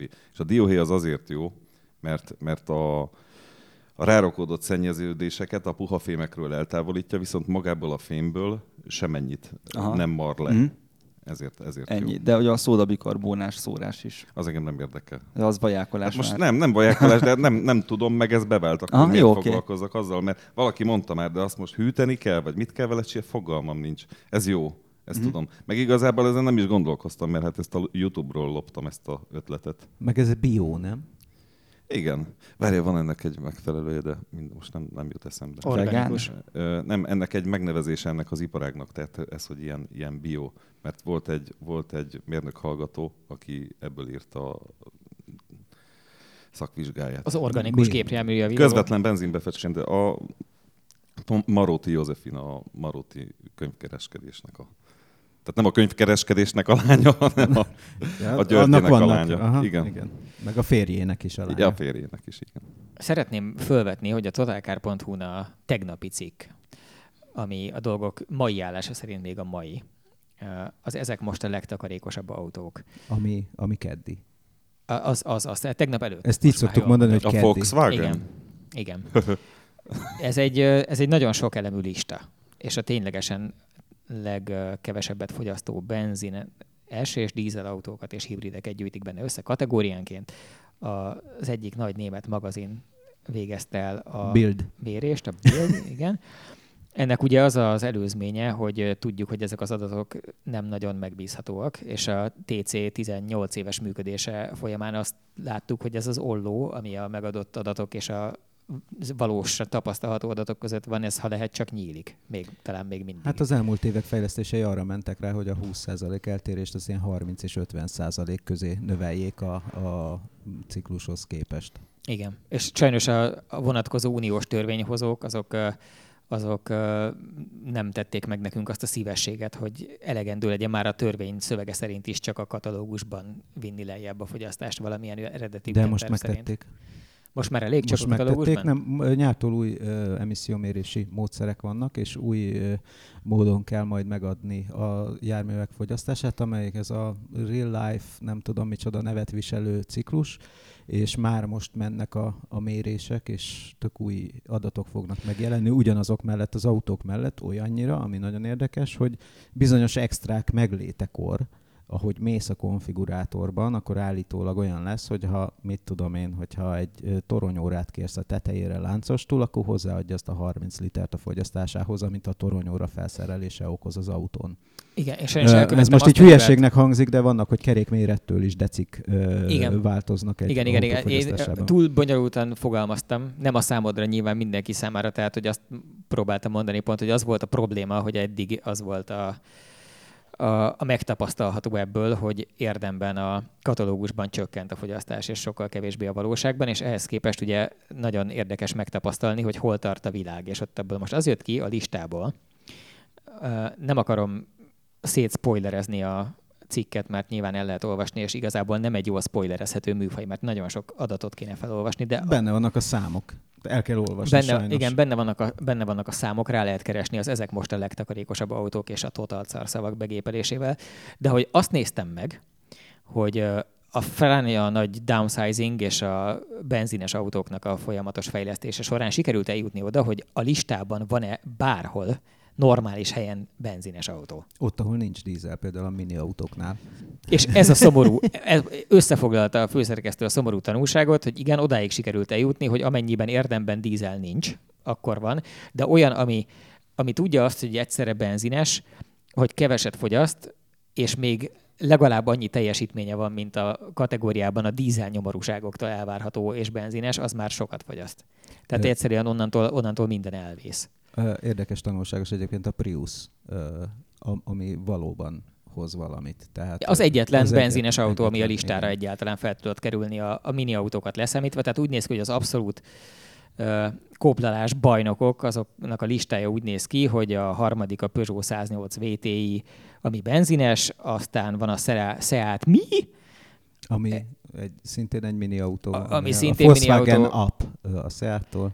És az első pedig a Volkswagen Up a Skodától, a Citigo 1.0 MPI. Amit nem is értek, hogy hogy lett egy deci különbség a két egyforma autó között, hisz És akkor még itt van egyébként a listán, van a Volkswagen Up is szerepel, csak abból a 75 lóerős dízel, és nem, nem, nem a az- benzines. Az, az benzines szerintem. Nem, nem, nem, nem, nem. A Dízel listán, van, ami a van listán van, benne az. Apple-ból, az a dízel, és rajta van egyébként a benzines is, csak az érdemben hátrébb. Tehát a Volkswagen Up-nak a Move Up nevű változat, ami ugyanígy a 60 literes benzinmotoros, az Egy- egy 5,1 liter. Egy literes, bocsánat. Tessék? Bocs, hogy beleugatok az egy literes benzinmotor. Mit mondtam? 60, 60 liter. az jó nem? De az nem, nem, nem, bocsánat, 60 lóerős, igen. Tehát úgy van, hogy ez egy 60 lóerős 1 literes benzinmotor, ami van a Volkswagen Up-ban, van a Volkswagen Up-ból készült Seat Mi-ben, és az ugyanabból készült Skoda Citigo-ban. És az Up-ban 5,1 litert mértek vele, a Mi-ben 4 felet, a Citigo-ban pedig 4,4-et. És hogy ez valószínűleg pont az olyanokra vezethető vissza, hogy milyen gördülési ellenállású, milyen szélességű gumik, mert hova volt 4,4-et hogy konfigurálva. fogyaszt egy ilyen autó? Én nem Egyébként hiszem én, én nem tartom reálisnak ezt pont emiatt, amikor így olvasgattam én is ezeket a számokat, előkerestem a Citigo tesztet, ami egyszerű volt, mert be van linkelve. És m- megnéztem, és én magamnak mindig szoktam figyelni, hogy hogy fogyaszt az autó, és az, én ismerem, hogy ö, én használom. Egyesek szerint egy állat vagyok, de valójában nagy tömegben én ilyen tök nyugodtan megyek 70-nel, és, és minden. Csak ott vagy állat, ahol senki Csak sem o- nem, ott vagyok állat, amikor mások is látják, mert akkor nyilván az ember máshogy viselkedik.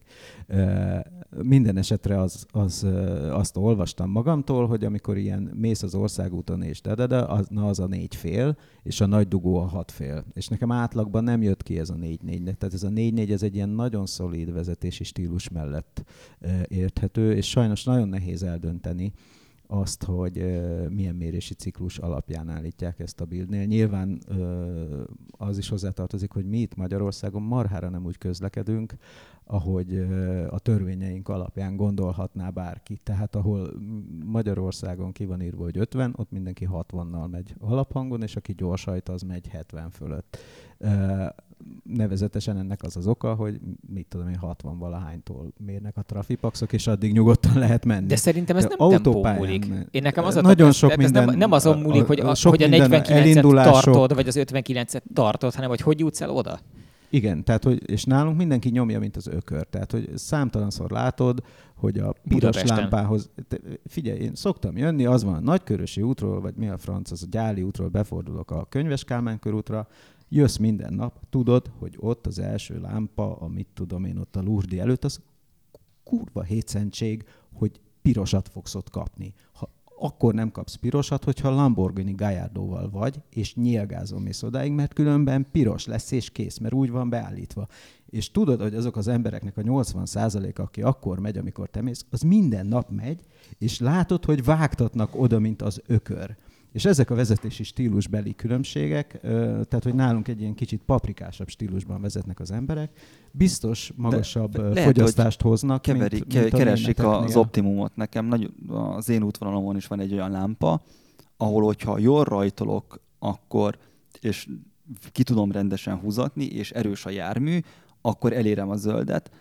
Ez eddig csak 600-as sportmotorral, vagy 1000-es sportmotorral sikerült, Igen, és igen. lehet, hogy ők is éppen még keresik, hogy melyik Igen, járművel igen, milyen ugyanennél a lámpánál már én is tudom, milyen Ez valamennyire- lehet elérni a zöldet. Ez valamennyire mentalitás kérdése is szerintem. Tehát engem de megőrít Nagyon ez a... más a, a, a Engem- ritmus, nagyon Aha. más a, a forgalom Igen. ritmusa nálunk, de hogyha elmész vidékre, akkor meg, meg megbolondulsz, mert Igen. az aztán tényleg olyan, hogy álltok a kereszteződésbe, ugye egy kereszteződésben van mondjuk négy irány, ahonnan jöhet autó, három irányban állnak az autók, és nézik a negyedik irányt, ahonnan nem jön senki nagyon sokáig.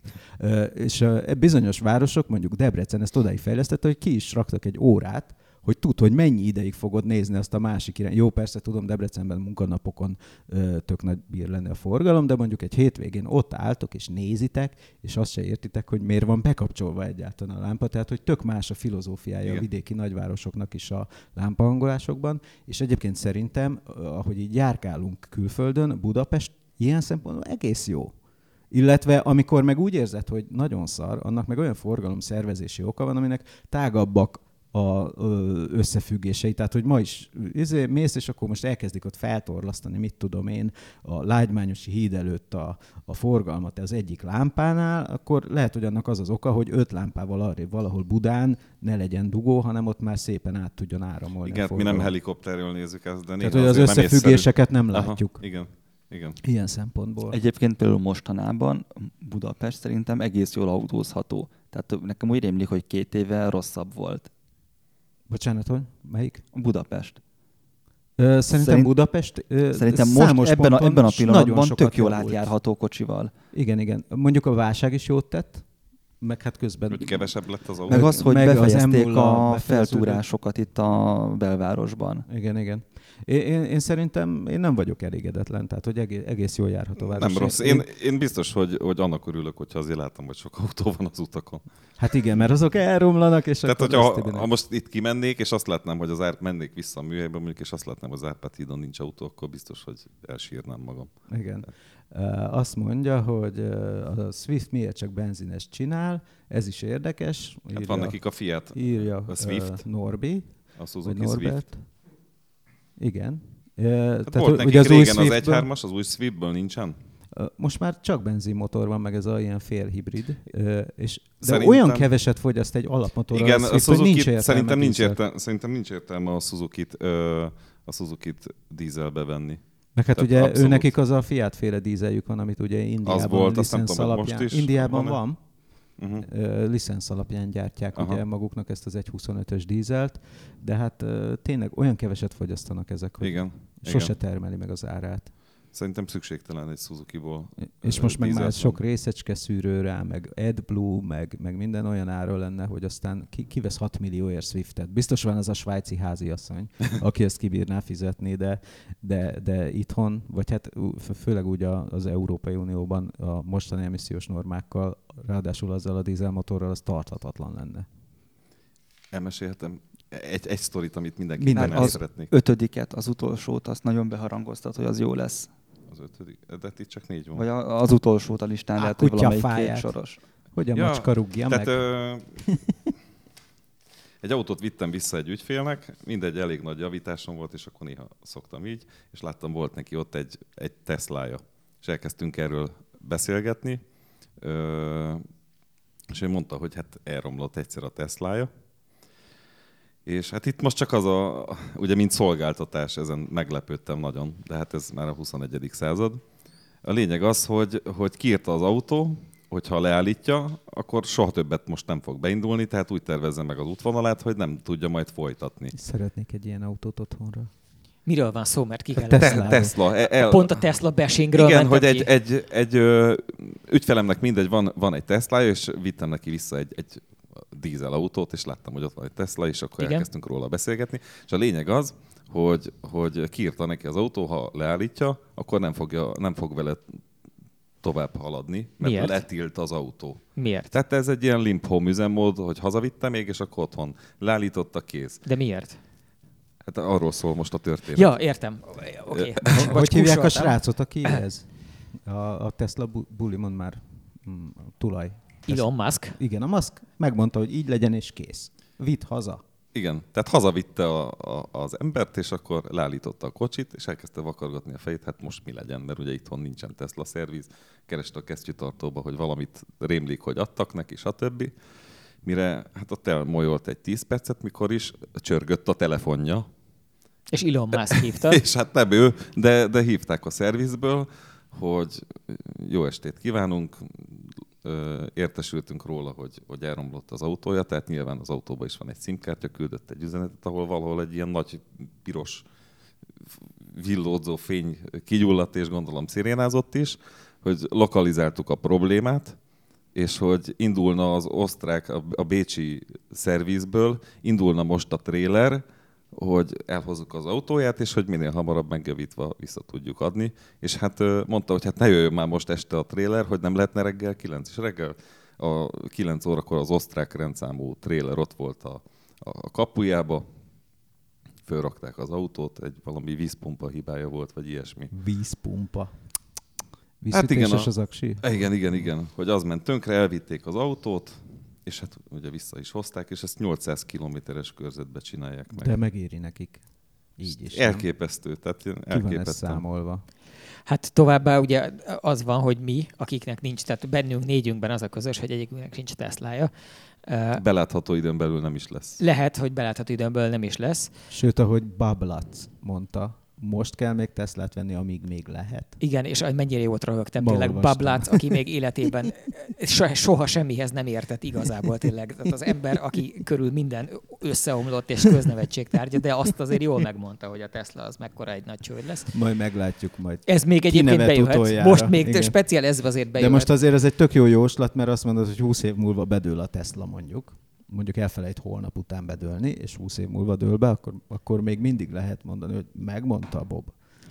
Igen, de én összességében magánemberi minőségemben azt kell, hogy mondjam, hogy amennyiben választanom kell, hogy az életemet inkább Bob Lutzra, vagy inkább Elon Muskra bízom, akkor én azért nagyon-nagyon sokat nem gondolkodnék hogy én ebben a kérdésben... Nem kell most ebből a Schlussgulcsgétből akkorát csinálni ott a GM-nél, hogy, hogy leálltak az autók menet közben is.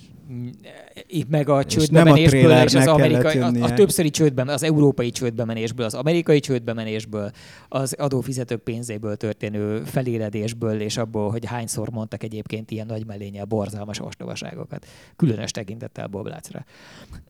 De visszatérve erre, csak azt akartam mondani, hogy ugye az a dolog, ami, ami makacsul nem látszik megváltozni a Tesla körül, az az, hogy az összes vásárlói megelégedettségi felmérésben abban pusztítóan jó eredményeik vannak mindig. Tehát, Igen. hogy hagyományosan meg, megszokták a Consumer Reports-nak a, a megelégedettségi indexét, azt hagyományosan megszokták mindig nyerni és a Total Car ezt aztán attól függően, hogy éppen kiírja a hírt, különböző fokú pikírtséggel szokta azzal magyarázni, hogy hát ugye itt mindenki, aki Teslát vesz, az valójában fanboy. Így van. És igazából azért örül, mert úgy érzi, hogy beleszimmanthatott Elon Musk alsó neműjébe, és egyébként nem érdekli, hogy az autó jó-e vagy rossz. Én ezt a Szeretnék én ettől elhatárolódni, tudom. Azért is jó, hogy itt vagyunk ebben a stúdióban. Szerintem ez nem így van de szerintem attól vagyunk jó újság, hogy ennek a, tehát hogy itt a, a Tesla szkepszisnek és a, a Tesla fanboyságnak is de van területe. Nincs, nincs szkepszis. De van. Van szkepszis, de például én nem a szkepszis miatt mondom, csak nem kell funkcionális vakságban szenvedni. Tehát, hogy én például beszéltem olyan Tesla tulajjal, aki azt nyilatkozta az autójáról, amit imád, és nagyon elégedett vele, és nagyon büszke magára, hogy ő ilyennel jár, hogy az életében nem volt annyi tréleren autója, mint a Teslája, hasonló módszerekkel, mint az imént említett, és, és egészen hihetetlen dolgok képesek elromlani, miközben az autó funkcionalitása az megvan, de ezek nem akarom ezt nagyon elmesélni, mert nincs rá felhatalmazásom, de, de azért a Model X-eknek a fölnyílós szárnyas ajtajával is több a baj, mint amennyi előnyük van, és akkor még sorolhatnánk. Tehát, hogy van egy ilyen funkcionális vakság az egész körül, ugyanakkor én is elismerem, hogy fasz a dolog ez, amit ők csinálnak, csak, csak lássuk minden, lássunk mindent a helyén, mert viszont ha ma egy, egy mondok egy példát, egy Volkswagen-es ugyanazt a uh, hibát elszenvedi, az üvöltve veri az asztalt a márka szervizben, hogy mi ez a szar. Igen, de ne felejtsük el, hogy amikor a Volkswagen ezt szenvednél ugyanazt a hibát, akkor ott azért nagyon sok minden van máshogy. Tehát például az is persze, máshogy van, persze, hogy persze hogy nem úgy tör, ugye most itt hallottuk, hogy, hogy hogy történik az, amikor el van romolva egy Tesla, és hogy nem biztos, hogy ugyanez az élmény van akkor és amikor Teljesen más az élmény a Tesla körül, és ez nagyon jól ki van találva, tehát a Musk az ettől zseni. Várjál, de a Volkswagen az nem is a Tesla kategóriájában van. Még asszisztancia lehet a Mercedes. De jó. szóval, hogyha most megnéznénk a rendes, tehát nem ezeket de most a, én nem, nem, nem a, nem a szájhagyomány útján terjedő Igen. dolgokról, az úgynevezett anekdotal evidence-ről, hanem hogyha megnézed a rendes meghibásodási statisztikákat abban az árkategóriában, kategóriában, vagy kategóriában, ahol a Teslák vannak. Nem azt fogod látni, hogy a Tesla abból markásan lefelé lóg ki. Tehát, hogy Amerikában erre szintén tök jó statisztikák vannak, és az van, hogy volt egyébként szintén pont a Consumer Reports-nak van egy ilyen, ilyen valamilyen milyen quality indexe, ami a, a viszonylag újkorában jelentkező hibák, illetve a, a, az ilyen szemmel is, szemrevételezéssel begyűjthető minőségi ingerekből van valahogy képezve. És ennek volt ilyen időszaka, amiben a modelles nem volt annyira jó, hogy emiatt nem a különlegesen, ennek a, tehát a, a Consumer Reports-nál a legajánlottabb autó volt nagyon sokáig, és aztán lett pont ilyen minőségi izék miatt lejjebb csúszott a legajánlottabbból a nagyon ajánlott kategóriába, majd visszament most azt hiszem megint a viszonylag az elején van. És ez arról szól, hogy a tulajdonosok rettentően szeretik a terméket, de szerintem sokunkkal ellentétben, ez nem elsősorban a fanboyság miatt van. Tehát nem azért van, mert azt akarja mindenki, hogy az Elon Musk egy kurva nagy zseni, hanem azért, mert ö, egyrészt azok az emberek, akiknek van ö, nagyon sok tízezer dollárjuk egy autóra, vagy akár 100 ezer dolláros nagyságrendben pénzük egy autóra, azok egyebek mellett lehetnek elég intelligensek ahhoz, részben talán ezért is van pénzük, bár ugye tudjuk, hogy Ez nagyon az sok hülye van, ez, aki ez, érti azt, nem, nem, nem, nem, nem, nem, azt mondom, hogy ilyen is van, olyan is van, de hogy feltételezhetjük, hogy aki van abban az élethelyzetben, hogy el, elkölt ilyen nagyságrendű pénzt, életében valószínűleg többször is, annak megvan jó esetben, hogy mire. Tehát megengedheti magának, hogy amikor, amikor fát kíván vágni, akkor a baltát veszi elő a fiókból, amikor pedig étkezni óhajt, halat, akkor a halazókést. És utána nem mondja azt a halazókésre, hogy de bassza meg, ezzel nem lehet rendesen fát vágni, mert tudja, hogy az az eszköz nem arra van, és nem azért vásárolta meg. És ezért azok a hibák, amiket szokás felrólni, vagy használatbeli nehézségek, amiket a Teslának fel lehet róni a hatótávtól kezdve mindenféléig, azok ezeknek az embereknek a számára nem jelentkeznek ennyire nyomasztóan, mert nem arra vették, hogy aztán átkeljenek vele a kontinensen. Nem, nem ilyenekről van szó a Tesláknál, hanem ezek a kilincsek elromlanak, ami zseniális, meg minden, csak hát szar, ha nem tudsz beszállni. Azért de az nem már romlik el, alapvető probléma. De Tibi, nem romlik el többször a Teslán a zseniális kilincs, mint ahányszor megszívja valaki az Esmercével vagy a 7-es BMW-jével az automata parkolórendszert, a kihívom az autót a parkolóházban, Igen, amit állítólag tud, de valójában nem tudja, Igen. és itt tovább, és itt tovább. Plusz egy csomó mindent meg megcsinál, amit ezek az autók még, még nem csinálnak Mit? meg. Ö, Mire gondolsz? Hát például arra gondolok, hogy a... Nem benzinnel megy. Igen. hogy nem használ a motorjában olyan izét, amit ezek a Igen. járművek használnak. Egyébként én nagyon szívesen ide veszem a, az önvezető hardvert is, de nem azért. Tehát azt szerintem nagyon fontos megemlíteni, hogy rettenetesen menő szerintem, hogy a Teslában az autopilot benne van, és rettenetesen fejlett is a ma létező rendszerek között, Ö, és szerintem nagyon helyes, hogy benne van.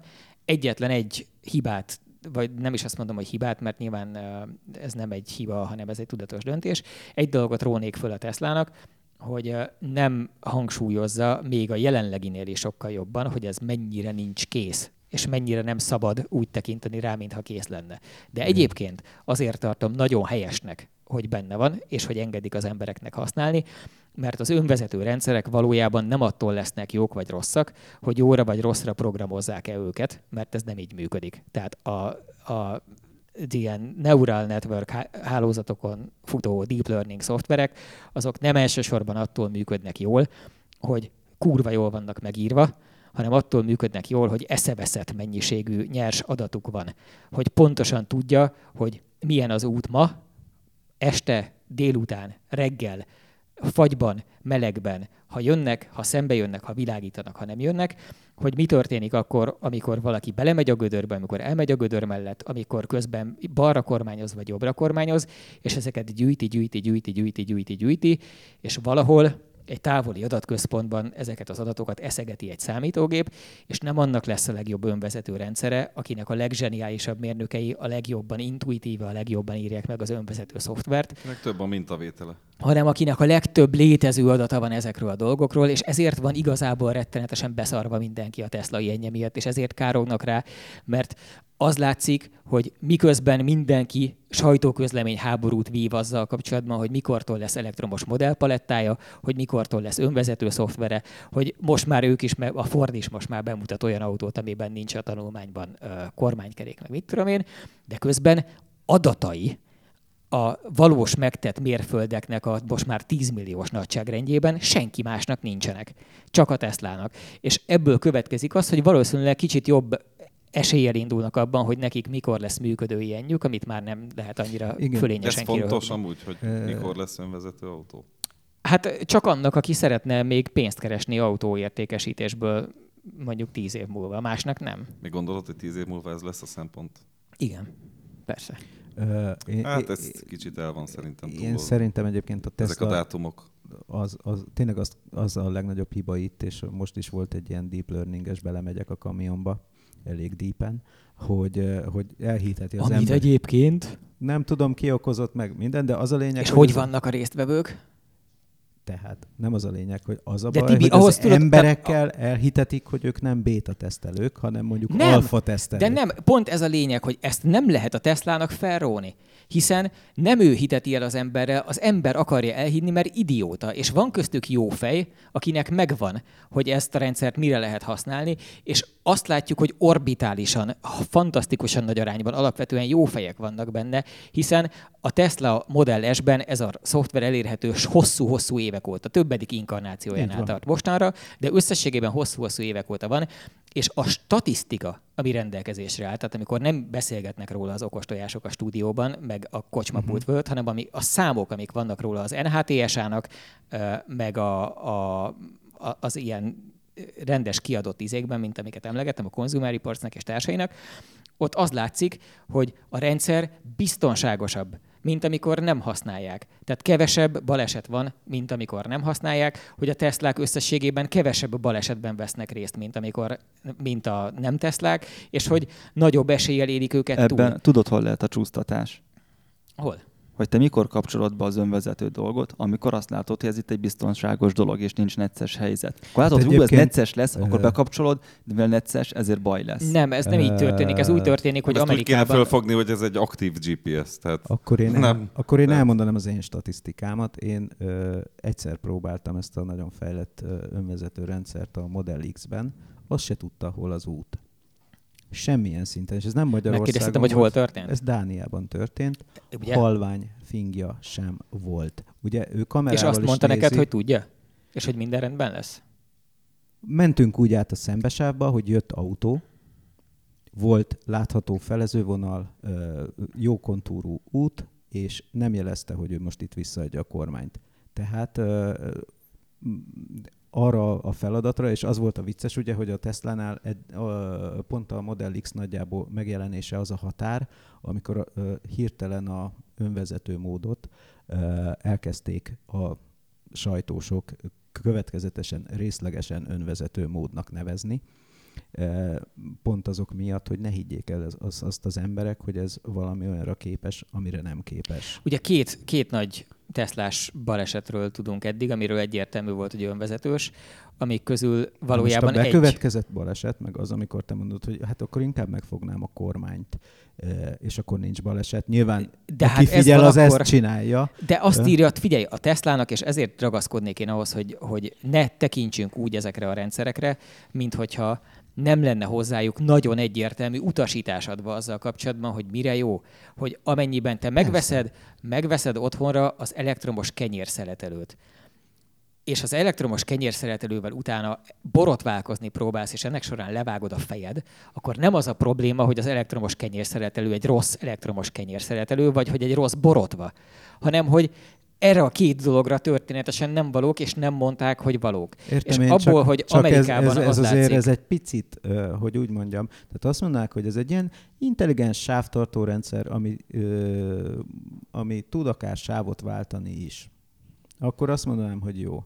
De, de se a Tesla, és egyébként hozzátenném a BMW-t is, aki ugye most az új ötös BMW-nél Mhm. azt állítja, hogy ez olyan azt hiszem 200-ig vagy 200 valamennyiig működő az ő remek sávtartó rendszere. Hát basszus, Portugáliában a nem tudom én melyik az a nagyon-nagyon híres híd, ami, eh, ahol kristálytisztában már nem lehet ö, a szikrázó napsütésben felfesteni az útburkolati jeleket. Úgy vette az a szar célba a szalakorlátot, hogy azt hittem összecsinálom magamat. Tehát, hogy ilyen állításokat egyáltalán kijelenteni a sajtónak odaadott, teszt, nemzetközi sajtó tesztvezetésre odaállított, százezerszer átellenőrzött autókról van szó, tehát, hogy nem csak ilyen szériautó, hanem azt nagyon megnézik, amit odaengednek, és ez az autó ezt csinálja az ő rendszerével, aminél pontosan úgy csináltunk mindent, és többször is megpróbáltuk, és ezt nem tudja. Ezek a mai rendszerek, amit csinálnak, az, hogy pattogunk felező vonaltól felező vonalig, és hogyha összejön, akkor ez nem túl zavaró. Tehát ez, ez, ezekre Igen. Felépíteni azt a szót, vagy ezekre alkalmazni ezt a szót, hogy önvezetés, De ez nem- önmagában is de ez egy branding probléma, tehát ez nem egy műszaki ez, egy, probléma, ez, azért, azért, hanem ez ez, egy ez azért egy picit több branding annál, probléma szerintem, és, és, ö, És, és én ez nem az, vagyok ez, önvezetés ellenes, tévedés ne essék. Csak ugye visszatérve a dolognak a, a szoftverfejlesztési részére, mivel tényleg az van, hogy az elsősorban egy ilyen, egy ilyen ala- adatalapú probléma, aminek a megoldása is elsősorban az adatgyűjtés és azoknak a feldolgozása.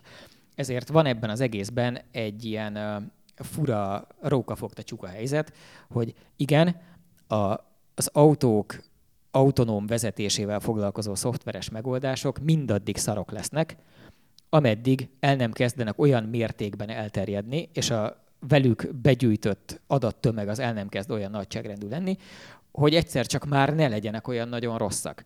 Csak az van vele, amivel nagyon nehéz a mi egyébként inkább autókon, mint számítógépeken szocializálódott agyunkkal ö, ezzel mit kezdeni, hogy mi ahhoz vagyunk hozzászokva, mondjuk a saját életünkből, hogy belekerülünk valamilyen közlekedési helyzetbe, amit megpróbálunk megoldani, és vagy sikerül, vagy nem. Tehát tételezzük fel azt, hogy van hazafelé menet, van egy jobb kanyar, és a jobb kanyart már megpróbáltuk bevenni 30-al, és sima ügy volt, 40-nel, és nem volt annyira sima ügy, de sikerült, 43-mal, és nagyon csikorogva, de így megcsináltuk, és akkor 44-jel már nem adta ki, és így kicsúszott a segge, de valahogy ellenkormányoztuk, és megfogtuk, és aztán 46-tal is megpróbáltuk, kicsúszott a segge, nem sikerült megfogni, és meghaltunk. És ezen a ponton a mi tanulási águnknak vége van.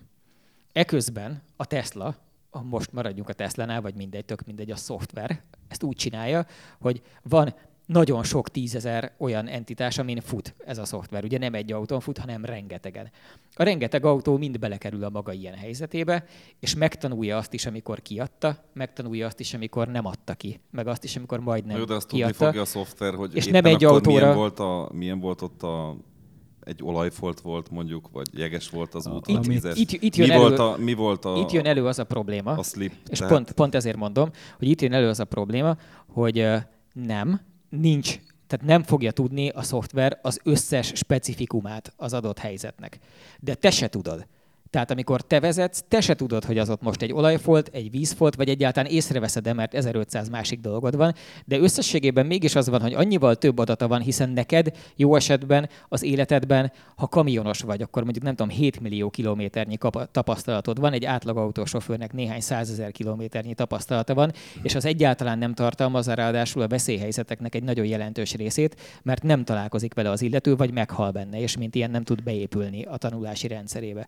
Az autóknál meg onnantól kezdve, hogy ez nagyon sok entitásra bomlik szét, az adatgyűjtés és ezekkel a helyzetekkel a találkozás, viszont az adatok azok meg mindegyikre hatnak ki, hiszen ugye az összes minden Tesla mindent, amit tanult, megmond. Ahogy a világ összes többi önvezető szoftvere is egyébként mindegyik így működik, hogy nem az a lényeg, hogy a kamerával mit lát, és az alapján mit csináltat. Ez látszólag lát nekünk, akik ott ülünk benne, ez tűnik fontosnak, de igazából az a fontos, hogy azokat az adatokat hogyan adja át aztán a központnak, és a központ hogyan tudja úgy feldolgozni, hogy legközelebb azok alapján az összes többi autó, tudod, ne csak az az egy, amelyik megcsúszott az olajfolton, hanem a flotta másik 12 ezer tagja is, vagy 150 ezer, vagy aztán egy idő után 15 millió tagja is tudja, hogy abban a helyzetben mit kell csinálni. Akkor, akkor az én Model X-es esetemben az történt, hogy egy részeg Dán használta csak arra felé az, az autót. Nem, a te Model X-es esetedben az történt, mondom ezt úgy nyilván, hogy nem vagyok ott, hogy a, a, az autopilot úgy működik, hogy a rendelkezésére álló információkból vannak neki elképzelései arról, hogy hol jár és ott mit kell csinálni. Amerikát, ahol az eladott Na Model S-eknek, meg pillanat, Model X-eknek nem, de, de, de, a de, száz... de van neki kamerája, amivel azért az útnak a vonalvezetését igyekszik felderíteni. Tehát, hogy az az elsődleges információ, nem? Mm, elmondom, hogy én szerintem hogy van. Úgy működik a rendszer, hogy nagyon sok szenzor van benne. Például kamerák. Igen. A Tesla egyébként leginkább most csak kamerát használ. Azokat az információkat, amiket a kamerák látnak, azok alapján ő a magában futó szoftverrel hoz valamilyen döntést. Ezek a döntések az esetek egy nagy részében rosszak. A te esetedben ez ezt volt. igazolnám. Ez egy rossz döntés volt. Én is vezettem Teslát, és én is jártam úgy, hogy nagyon mást döntött, mint amit én húztam volna az adott helyzetben. Tehát szerintem én nem bíznám rá az életemet soha. De mondjuk az is van, hogy én a zsilletpengére se bíznám rá az életemet a nyakamnál, húzogatásnál, csak az egyik irányba, hogy tudom, hogy lehet, a másik irányba nem. És Szerintem ezt egyébként ők viszonylag tisztességgel mostanra már igyekeznek kommunikálni, hogy ezt nem lehet csinálni. Én, én de, az elején azért voltak, hogy úgy mondjam, túlzó. de ezt úgy mondott. Tibi, hogy nem volt a kezedben. Tehát te- nem vettél Teslát, nem mondta el neked ott, tehát nem voltál ott, amikor az értékesítő azt mondja, hogy az alkalmas erre vagy nem. Bocsánat, tehát az nem garantálható, hogy egy autót az fog vezetni, aki, ö, aki megvette, és akinek az értékesítő mindent elmondott. Egy autónak úgy kell működnie, hogy abba egy ember beül, akinek arra van papírja, hogy ő azt vezetheti, akkor lehetőleg ne ö, kerüljön életveszélyes helyzetbe. Ez nem igaz. Ez a világ elmúlt, Tibi. Ez, ez, ez, Sajnálom, nem. Nem, ez nincs nem, így. Nem. Tehát, hogy vannak emberek, De ne- figyelj, vannak emberek, aki autód- megveszi az autót, és ahogy be van állítva a klíma, az élete végéig úgy lesz beállítva, Igen. vagy amíg el nem adja. Így van. De ennek az embernek a haja szála sem görbül ettől. Maximum nem érti, hogy miért izzad bizonyos szituációkban, és miért fázik bizonyos szituációkban, de alapvetően ezekkel nincsen baj, és, és az alapvető kezelési műveleteket azokat tud, tudja. Nyilván a Teslánál is, de hogyha én elkezdem nyomni, és azért ennek a srácnak azért elég jó a média, a súlya, a megjelenése a médiának, hogy ez a Tesla, ez most már ráküldtük azt a frissítést, amitől ez már önvezető, tehát olyan emberek De nem mondja meg ezt, ezt. a ez, frissítést. de ez nem. Tehát itt most megint azt csináljuk, de hogy úgy mondjam, hogy azt hiheted. egy kicsit így úgy tekerjük a sztorit, de hogy, ez hogy olyan tudjon le, lenni. és beül Gizinénél, ja, Mutasd igen, meg- mondták, a, üzé, olvastam a neten, hogy ez már De- de önvezet, megnyomom bassza az meg erről, nem az Elon Musk Átra tehet. megyek kávét főzni, Tibi, és be, erről nem az Elon Musk a Darwin tehet, hanem te. Tehát, hogy ezt nem ő csinálja, hanem te. Az az ember, aki azt mondja, hogy az a baj a Teslával, hogy ők azt állítják, Ez hogy az csúsztatás. önvezető. Ez. Ő nem mondja. Nem mondja azt, igenis nem mondja azt jelenleg, amikor megveszed az autót, sehol nem mondja. Se a fedélzeti rendszere nem mondja, se az értékesítő nem mondja Hisz, azt, hogy rábízhatod az életed, már. hanem az ellenkezőjét mondja. Régen Igen. sem mondta. Igen. Ezek tá- vezetés támogató rendszerek. A, hogy hívják? A Dodge Viperen minden egyes ilyen műanyag elemen volt egy felirat nagyjából, hogy hát ez, ez csak azért, azért van, Igen. hogy téged megvédjen az el, a, a vi- külvilág elemeitől, az időjárástól, ilyesmitől, de a haláltól nem. Úgyhogy vezess óvatosan. Tehát, hogy ez most egy, egy kicsit Lehet egy ilyen Dodge típusú. Viper. De óvatosan. szerinted az a jobb, tehát hogy a- te azt érzed egészségesebb iránynak? Egy ilyen disclaimer fal közt szeretnél élni? Nem, nem, nem, nem, nem, nem. Leokézod a nem, cookie nem, nem, warningot a. Jó, de hát most egy navigációban mit le kell okézni? Hát ez Életedet az. és véredet. Jó, És hogy nem nyomtatja ki? Na, és nagyon keserves. Én úgy gyűlölöm is, hogy minden egyes Igen, csak a, a navigációnál érted, amikor benyomja az autópályán, hogy fordulj meg, akkor, ö, akkor azért úgy van egy sejtésed arról, hogy ez hülyeség. Ez, ez nagyon ingoványos terület, és szerintem itt alul, alul értékelték ezt a veszélyt, és, és ennek köszönhető szerintem ez az egy-két halálos baleset Szerintem egyszerűbb a saját ö, hibámat kikorrigálni, mint a gépét. Én ezt nem mondanám, és én, én hiszek abban, hogy, hogy, a, hogy ezek a gépek nagyon belátható időn belül jobbak lesznek, mint az ember, hisz ezt a repülés már bebizonyította. Így van. Nyilván ott is voltak áldozatok, ugye a leg, legdurvább ugye az Airbusnak az a bemutatója, ahol bemutatták a típust, hogy itt van a gép, amelynek olyan okos számítógép van, hogy okosabb, mint az ember, majd amikor az ember föl akarta húzni, hogy azért mégse essünk bele az erdőbe, akkor is okosabb volt ugye, és beleesett az erdőbe a gép a saját bemutatóján, de ezeket a problémákat, ahogy fejlődik a technika, és gyűlnek az adatok, és Igen. minden, ezeket korrigálják, csak, csak, csak én szerintem nagyon-nagyon-nagyon ilyen penge élen táncol az a folyamat, hogy ezt ráeresztik a népekre, és azt, azt a végén azt lehet mondani, hát mégiscsak ő volt a hülye, tehát hogy ez, ez nálam egy kicsit ilyen ingoványos terület, mert, mert nem mindenki olyan mélységig foglalkozik ezekkel, hogy például meghallgatja ezt az égésteret, és akkor felfogja, hogy, hogy, hogy ez mit jelent, és mit. Nem, mert szerintem is nem azt mondom, hogy kimondják, hogy ez önvezető, de utalnak rá. Igen, nem? azt sugalmazza. Azt sugalmazzák, és akkor A nevével mindenképpen ezt sugalmazzák, ezért mondom, hogy ez szerintem is egy branding probléma. De közben, e, tehát én azt is megadom közben nekik, hogy egyrészt én azt látom a saját uh, limitált szoftverfejlesztési tapasztalatomból, hogy uh, ezt máshogy nem lehet, tehát ezt a műfajt nem lehet máshogy megnyerni, csak úgy, ha neked van az elképzelhető leghamarabb az elképzelhető legtöbb adatod. Uh, a másik az, hogy nagyon szerencsés helyzetben van egyébként a Te- Tesla abból a szempontból, hogy pont az olyan gyanús nördök szeretnek bele először, mint én például, akik, akik jó esetben vállalják ezeket a kompromisszumokat azért, hogy közben azt gondolják, hogy valami fontos, klassz, érdekes dologban vesznek részt, amiben izgi benne lenni. Mert egyébként ezt leszámítva, tehát az autopilot nehézségeit leszámítva, azt, amit a Tesla ígér, hogy tud, tehát nem azt, amit számon kérnek rajta, hogy el lehet-e menni vele innen egy seggel Párizsba, mert azt nem tudja, hanem amit ígér, hogy tud, azt rohadt jól csinálja, és ezt mindenki el is ismeri. Így van. Jó, én még a branding problémán vagyok kiakadva, hogy hogy, hogy mondhatod arra azt, ami azt mond, aminek az a neve, hogy autopilot, de nem az. Ez nem, re- most úgy, hogy igazából engem tökre nem érdekel az, hogy a Tesla önvezetője vagy sem, vagy mi. Mhm. Csak az a mondat, hogy branding probléma az, hogy valamit úgy hívunk, hogy az igazságos együttélés rendszere, és közben arról szól, hogy lopunk.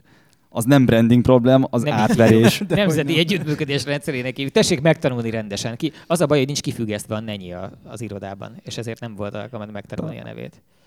De majd De mindegy, nem ez a lényeg, direkt kerültem el a szakkifejezést. Ja, értem elnézést.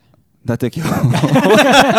A francba. Nem akartam azt implikálni, hogy Magyarországon bárki lopna a Nemzeti Együttműködés rendszerében, sőt, Csak azt mondtam, hogy, hogy az a csúsztatás, hogy azt mondod, hogy ez egy branding problém. Nem, az egy átverés. Lehet, én ezt hívom ebben az esetben branding problémának. Ez ugye azért nagyon nehéz, ez a kérdés. Nem, a branding problém, hogy az, amikor a totál káron van hajóteszt mondjuk, az lehet ott branding Van. problém. Igen. Igen. De az, hogy azt mondod, hogy autopilot és megölhet, az nem, nem az. Várjál, várjál, várjál. várjál. Tehát a, Nem, csak nem veszi észre ezt a a- picike kis kamiont. ő azt az a múltkor nem volt ott. De igen, ez, csak itt megint, tehát ez, Ez... Te most visszajutsz oda, hogy megmagyarázod, hogy ez miért jó. Ez Igen, tudom, értem, hogy jó. De nem. tudom, hogy ez teszt, de akkor testpilotnak hívják, ne autopilotnak. Autopilot illetve hívhatják, bétának illetve hívják, baszki. felőlem hívhatják Érted? bárhogy, csak mi ne az, azt mondd, hogy, hogy Mi az, hogy béta? branding problém. Lefordítom, az, tehát a szoftver neve valójában az, hogy autopilot nincs kész. Tehát ez Nem. igazából... A béta az csak azok számára jelent valamit, akik amúgy is felfogták, hogy ez az autó nem önvezető, de az, hogy béta, a helyi gizinéninek nem mond De a semmit. helyi gizinének bassza meg, a Nem disclaimer magyarázza el, tehát akinek nincs elég esze ahhoz, hogy megértse a bétából. Mert ezt értem, Aki én a nem- te mentegetésedet támadom, nem az autót, vagy a, az autopilotot. Én szerintem ebből a legfontosabb levonnivaló tanulság mindenki számára az egyrészt az, hogy a józan eszet nem fogja végül helyettesíteni ezekben a dolgokban semmi. Tehát azt, hogy az ember végül el tudja dönteni saját maga, hogy rábízza el valami ilyesmire az életét, vagy nem, azt nyilván alapvetően mégiscsak a vég- végfelhasználótól kell várni. Én azt mondom csak, hogy azt a fejlesztési utat, amit a Tesla ebben bejár, azt én értem, és részemről alapvetően nincs vele baj. Nem azt mondom ezzel, hogy azok az illetők, akik mondjuk ennek során meghaltak, az az egy darab, akiről tudunk az eddigi nagyon sok millió mérföld alatt, az egyébként szívesen adta ezért az életét. De az az illető egy idióta volt. Tehát all due respect, és egyben nagyon sajnáljuk, de mondták-e neki azt a Teslánál valaha, hogy inkább DVD-n kell Harry Potter nézni autópályán? Rohadtul nem. Ezen az De alapon miért nem le azt megengedni, a funkciót? de nem, Hogy megengedni, tudjon DVD-t nézni. mi, hogy? Mi üssön miért? az arcodba? Nem, egy, hát egy az- lejátszón az nézte, nem a utasod- Tesla rendszerén Ja, nézte. Aha, értem. És hogy tehát az a, az a probléma, hogy a, De ezt a, más is néz. az a világ- Pottert, és mégse hal meg. nem vezetés közben, ugye? Dehogy nem. Hát mész végig motorral a rakparton, és ott vannak most már nem az újságok a kormányon, hanem az iPad-ek. Hagyjuk már ezt a dumát. Igen. Akkor ez van, be, bebizonyítottuk, rosszabbul, rosszabbul vezet a, most majdnem mondtam egy kolléganőnket, van egy kolléganőnk, akinek egyébként többször elhangzott a neve már a, az égéstérben, mert a Totálkár segített neki a kicsike autójával való ügyes bajos Ha, most dolgokban. már tudom, kiről van szó. Akit én személyesen láttam a forgalomban, az autóján nyitott laptopon. Kiről eh, van néz- szó? Nem, nem meg- írjátok körül, hogy nem mondom meg, mert ez köztörvényes, Jó. de az a lényeg, hogy láttam mozgóképes tartalmat fogyasztani vezetés közben nyitott laptopon a, az autóján, és hát borzongató volt. Na mindegy. Ö, Vissza, visszatérve tehát az előzőre, ne legyünk idióták, ez fontos, akármit is mondanak nekünk, és hogy, hogy szerintem végül az lesz, hogy sokkal jobban fogják ezt csinálni az autók, mint mi akkor is, hogyha ha ez most így elsőre nagyon nehéznek tűnik. Sőt, Elmondhatom, hogy milyen az én Teslám. milyen? Épített valaki már valaha, mit tudom én, Corvette motoros Teslát, vagy ilyesmit? Tehát lé- Én, én olyanról ilyen hallottam egyébként, hogy a, a BMW i8-ból akart egy magyar társaság, azt hiszem Az német készül. pénzből készül, egy ö, M5-ös motorját építették be, és ők nem tudom, hogy hol áll a projekt, minden esetre izgalmasan hangzik. Ö, igen, és, ö, és én sem tudom, mert elvesztettem a fonalat, pedig még arról is volt szó, hogy De dokumentálja. egyébként tényleg egy ilyen V8-as Tesla is szóba jött, nem? Nem volt valami ilyen, hogy Arról nem tudok. tesznek valami rendes motor? A- Arról nem tudok, de egyébként a te, te, ha valamit nem csinálnék, tehát V8-as i8-at csinálnék, mert az i8-nak nem én nekem az i8 nem állt össze a jelenlegi formájában, és az érdekelne V8. A Teslában a legjobb, tehát a Teslaság, az pont a villanyos része. De ezt ilyen Egyébként trollkodásból mondom, tehát mondjuk egy, egy csalós hasonló, egy hatos, hasonló mentalitású faszi, mint mondjuk én, aki gyűlöli az ilyen szarokat, mert nekem ezek szarok. Pedig ezen a, Egy ponton, ezen a ponton kérdeztem volna, meg képzeld, jött ö, még olyan kérdés Miért még az elején, hogy tervezed-e megtanulni a, az elektromos autót Mit? a, és az ő, azok Mit? javítását. Nem. Hát mit kell azon? Nem, nem. Hát én- hallod, én most is gépészettel- kellett a trélert küldeni 800 kilométerre. Hát igen. Tehát el De én, én gépészettel foglalkozom, Ez abban is nincs gép. gépészet. Tehát, hát a Teslába mit? Tehát csiszolj már be rajta egy szelepet. Hát azt speciál nem lehet. De akkor mit lehet rajta csinálni? Hát újra lehet tekercselni. Jobb kábellel, jobb más, Tehát ez más nem az én szakmám. Tuning Én, gépész, én gépész vagyok. Nekem ez még kitart, amíg én én tudok nem megyek. Egy jó villanymotor tekercselőt, szerintem van benne potenciál. E, ilyen otthonkás nénik tekercselik Ah. újra a fűnyírók és egyebek motorét. Lehet, hogy ők valahogy tudják úgy vezetni azokat a, azokat a rész, részdrótokat, hogy azok más térerőt hozzanak, és olyan legyen a power benne. Azt szeretném én megélni, hogy ők úgy tekercselnek majd ott ebben a boltban, hogy közben, mint Stalin elvtárs, úgy lesz Elon Musk egy ilyen tacepavon a fejük fölé, tehát Nem hinném. Tehát én nem leszek, én nem leszek villanyautó szerelő, mert azon nincs mit szerelni. Most 150 ezrenként egy fékbetétet, és akkor örüljek neki. Tehát azon nincs mit szerelni. Hát a gumiban lehet reménykedni egyébként, tehát hogy Hogy az majd elromlik, Majd elkopik. legalább. Á, nem, kitart ez addig, a, a, amíg, amíg én nyugdíjba nem megyek. Tehát Hát még ez egyébként a, még ez a biztos, 25 pláne év, Magyarországon. ez a 20, viccelj ja, eleve 15 év mínuszba vagyunk. Így van. Ö, Azért ne felejtsd el, hogy a nyugdíjkorhatár az, azért az menekül. Tehát nem olyan dolog, amire úgy fixen lehet lőni, hanem az is szépen hát azért mondom, előle. hogy még egy 25 év szerintem van benne. De miért?